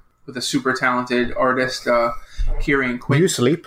But no, I probably sleep about four hours a day. Because Oh, you also wow. have a kid, Yeah, uh, and I and you also have and a wife. parenting duties and a wife. Yeah, and a full time job. Yep. Yeah. So um, I actually just got some of the uh, inks back um, the other day, so I started lettering and stuff like that. Um, we're working on like a six page like tease to start pitching out to comic book companies. Yeah. So Yeah. it's basically like if Spawn and um, the Highlander had a baby. It's kind of like this the the whole concept like heaven and hell, and then like mortality and like it's pretty wild Yeah. you know um so that there's that then i'm working on i wrote the story for this game called croom that is being developed by a uh, company called orange door studios that's based out of uh, boston Okay. massachusetts and This is the- for the Bioshock Infinite uh, yeah, animator. so the, so the um the animator and co-designer Pete Paquette has worked on Bioshock Infinite, Madden, Overwatch, League of Legends. Like Yeah. he's a pro, and then his brother uh, Jeffrey is the engineer of the game. Yeah. and the uh, composer, and so it's the three of us making this game. yeah. Um, so that there's that, and then um, the minds behind adventure games is coming out uh, um, this fall. Okay. Probably in a couple of months. It's, it's been done for like six months. I'm just waiting for them to send me proof so I can give it one more read. Okay. So mine's behind adventure games. Um, So you uh, just to mhm. give some you know information to our Yeah. listeners, it's, it's going to come out on Amazon and everything. Amazon, Barnes and Noble, Yeah. Books a Million. Um, the best way to buy the book though is straight through me. Yeah. Um, one because I make more money that way, um, and I have a kid to feed. But then the thing is too, like um, short Paul can attest to this. Like um, I put cool stuff in your book. You know, Yeah. I'll write something in there. Like Yeah. I, I want to have a relationship with my readers. I'm not one of those people. Like I have, I have easily like 300 people on my friends list on Facebook that just bought the book that I've Yeah. never met in real life, and I Yeah. bullshit with them all the time. That's what I want. I want to have that type of. Uh, relationship with them. So um, if you go to patrickhickeyjr.com, the pre-order link for uh, the Minds Behind Adventure games is up already. Yeah. I already started. Like I have a guy that bought my first book from Colorado, Yeah. and he already pre-ordered the second book. So I already have baseball cards to put in his. So what? what so just give us a, a preview. What are some of the games that we can expect in the Alright. Mind Behind Adventure Are you ready games? for this? Are you sure? I'm, I'm ready. I'm ready. Hit me. So um, Maximum Carnage, um, Nice. Die Hard Trilogy, West of Loathing, um, Double Dragon, Conquers Bad Fur Day, X Men Legends, Pitfall, Epic Mickey, Grand Theft Auto, Oh, nice. Parappa the Rappa, Keystone Capers, uh, Family Guy, Buffy the Vampire Slayer, Monster Boy and the Cursed Kingdom, Strider, Oof. Croc. So that, those are some of the games. Oh, that are Yeah. in S- there. Strider sounds awesome. Yeah. You know, and Croc. I mean, were you able to get an interview with? With uh, Nick Cusworth, the yeah. guy, like the main guy. awesome, Yeah. awesome. Um, and and- Argonaut Software, those Argonaut are the creators Software. of the FX chip. yeah, Yep. the FX So there's a chip, whole story Star of Fox. how Croc originated. So if you guys know your video game, Yeah, it was supposed Yeah. to be a Yoshi, Yoshi game. game. Yeah. Yeah. it was supposed to be a Yoshi game. Um, and then after that, you have two more books that are in the Yes. pipeline. So I have uh, for spring of 2020, I have the minds behind the sports games, Mm-hmm. and uh, some of the games that are going to be in that are Rockstar Table Tennis. That's my most. Ex- I'm most excited I about that. love that game. I'm most I, excited and I want about to say that. Benjamin Johnson, the guy that designed it. um, Yeah. he's uh he designs like shirts and art now. He's the 8-bit cubist on Twitter. He's awesome. Yeah. Um, but SSX, um, That's that's one I would very much look forward to because a Yeah. lot of people love SSX and there's nothing out there on SSX. So there's going to be a ton on SSX Yeah. after this. Um, Mutant League Hockey, RBI Baseball, the original uh, Lakers versus Celtics in the NBA playoffs, which is the first Yeah. ever basketball game EA ever did. Um, the original John Madden Football, Tony Hawk Pro Skater 3, That's Arnie's favorite. um, WCW NWO Revenge, Revenge, yes. uh, Blitz 2002, uh, the original NBA Shootout for PlayStation. So it's like that. That's That's what yeah. good. It's That's gonna be. and then the Ten last Pin one, Alley. yeah, and then the last one The is last one is a shooter book, and that's the one that I'm the, the least uh, far off on. yeah. Um, that's going to come out in the spring of. Uh, that's when uh, full 2020. Okay. So right now I have like 15 games that are confirmed, but that I haven't written yet. So the ones that I've written so far, I'll Mhm. share because anything could happen. with Yeah, the yeah, other one. yeah. So um, the ones that I have written so far: are Revolution X, I, I hope you got uh, Tyler, uh, Steven Ste- Tyler. Steven Tyler. I wish. I wish that would be awesome. Um, but that dude looks like a lady. So, um, so uh, Revolution X, Loaded, Turok the Dinosaur Hunter, um, Uh, awesome. Gears of War, River Raid 2, and uh, Wolfenstein 3D. That's what I have awesome. so far. Very so I nice. have- I have a whole bunch of other. cool Looking games. forward to that loaded Yeah. chapter. So let me Uh, ask. I know, like, Mhm. I love. I Loaded. mean, Yeah, made my grandmother throw up one time. I remember. you've got plans till 2020. Like, you've got these four books. Outside of that, like, once this series is done, do you want to keep adding to this? Do you want to go somewhere else with it? Do you want to start something fresh? Maybe something not in the same I, style. I always wanted to do a pro wrestling book Okay. because I love professional wrestling. Um, I actually do some like consultation with Mm-hmm. Mhm. uh, a couple of indie wrestling promotions. Like I Okay. help them with their storylines and like I talk to wrestlers all the time and stuff like that. But um, I really think that after the shooter game is finished, I would love to do a minds behind the '80s games okay. okay. and then a minds behind the '90s games Yeah. and so on and so on. Because like um, this is so much work, Yeah. but it's so much fun. And Yeah. it's Same rewarding. time. Yeah. And the thing is, I was just talking to somebody before I came on the podcast, and I said, just from these four books, we're talking like that's another like five or six years of like Yeah. promoting. Yeah, essentially. So if I plan to do like, And you're a tireless promoter, man, which yeah, I appreciate. have to yeah, be. and yeah. that's the thing. It's like I want to apologize to everybody that like buys the book, and I'm like, oh, send me a selfie or something like that. But like that helps so much Yeah. because like word of mouth is like everything, and it's like I I whore myself basically on like Instagram. Like I take I post up Sometimes you gotta do that, all man. the time because the thing is I have an academic publisher and they're great and they help me sell my book to Yeah. libraries and stuff. Yeah, but, But they they're don't not- help you get it to the hands of the gamers Yeah. and the audience that you really want to get it Yep, to. mhm. Yeah. Yeah. So I have to do that myself. So like I've had people that have said to me like, "Oh, I bought the book. Is that isn't that good enough?" And I'm like, "Yeah, that's great. Thank you." Yeah. But like I need you to be happy that you bought You want to the book. continue I the need you chain, essentially. Sure, as yeah. um as somebody since you're working with an academic publisher Mhm. is there obviously i know that we've sort of touched on this a little bit but these people that you've already talked about these games that you've already talked about are you and maybe not now but at some point do you think you might go back and maybe try to talk to different developers or different people that worked on some of these games and It's maybe come funny out that with like you a said second that. edition or something like that that's a little more expanded It's funny that you said that too because like um the Boom Blocks chapter in, yeah in the next book, um, that guy Tomo Mur- Murawaki, he was the lead um, level designer for Spider-Man 2 on PS2. yeah But I didn't speak to him for Spider-Man 2. Okay. I spoke to the um, programmer who was the guy that created the web slinging system. Yeah. I thought the web slinging system inspired Yeah. me too. That's which great, was yeah. revolutionary Yeah. because you you couldn't web sling from the sky anymore. You had to connect to stuff. Yeah. And it was open world. Yeah. Mhm. I spoke to him for Boom Boom Blocks instead. So like, hopefully one day I'd love to do like an expanded edition and get like maybe like another one or two sources for each. Yeah, kind of like an Yeah. Mm-hmm. addendum to it. Yeah, that would be fantastic. chapter. that would be. Yeah.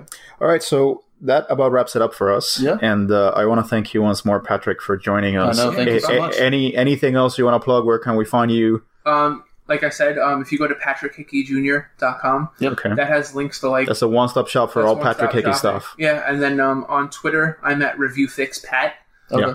Um, I'm on Instagram as Patrick Hickey Jr. So you can just Google me. I'm Google Yep. verified. Yeah, like, Yeah.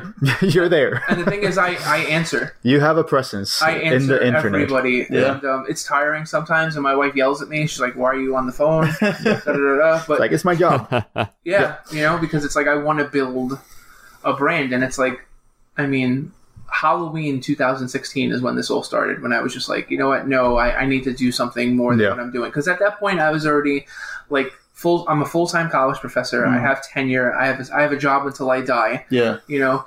And um, I have a wife that loves me but you feel you wanted more. but I, yeah, I felt like I needed more, and this has been so much more. But then Yeah. it got me into the video game industry, Yeah. and now I'm doing the comics, and it's like I'm still not Yeah, done you're yet. still not Yeah. satisfied. and like um, I mean, just since like February, I started really like taking care of myself. Like I've lost 90 pounds since February, Yeah. That's so awesome, it's man. just like Congrats. I'm just like I'm hungry, Yeah. like for life.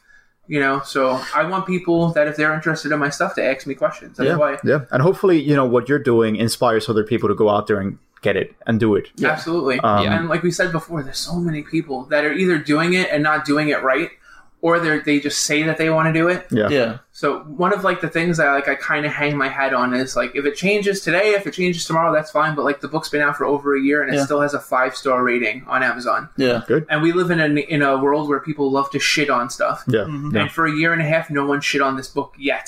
Yeah. So you know, so that that to me Well, means a lot. we would all like to take a bow. Um, all of us are gonna take a bow to you. Thank, you, you. Patrick. Thank you for Thank for joining us. Thank you for really doing something that not everyone is doing, and that it's extremely critical to preserve history, preserve memories, and preserve this medium that we love so much. Um, as uh, we have said, we are the Region Free Gamers podcast. Uh, this has been Ozzy Garcia. Um, Arnaldo Paris right here next to us, and uh, Paul Ramallo over in the Yukon and you can find us on every pretty much every platform out there. We're on Instagram at Region Free Gamers Podcast. We're on Twitter at Region Free Gamer, and we also have a website now. So if you want to see what we're doing and what is the latest that we're working on, you can always contact us there. On the website, you're gonna have pretty much a companion to the episode, so you're gonna be able to see pictures, etc., that are going to serve as a supplement to everything that we talk about on the episodes. And you also get original articles. Uh, we haven't gotten Patrick Hickey yet to write an article for us, but we'll talk behind the scenes. Um, so this has been awesome. If you like what you hear, again, subscribe to us, leave us a review on iTunes. That would help us immensely. Do that goodness. Yep. And uh, it, it has been a great time. Thank you, Patrick, once more. No problem. And uh, until next time, uh, we'll be here on the Region Free Gamers podcast. Peace.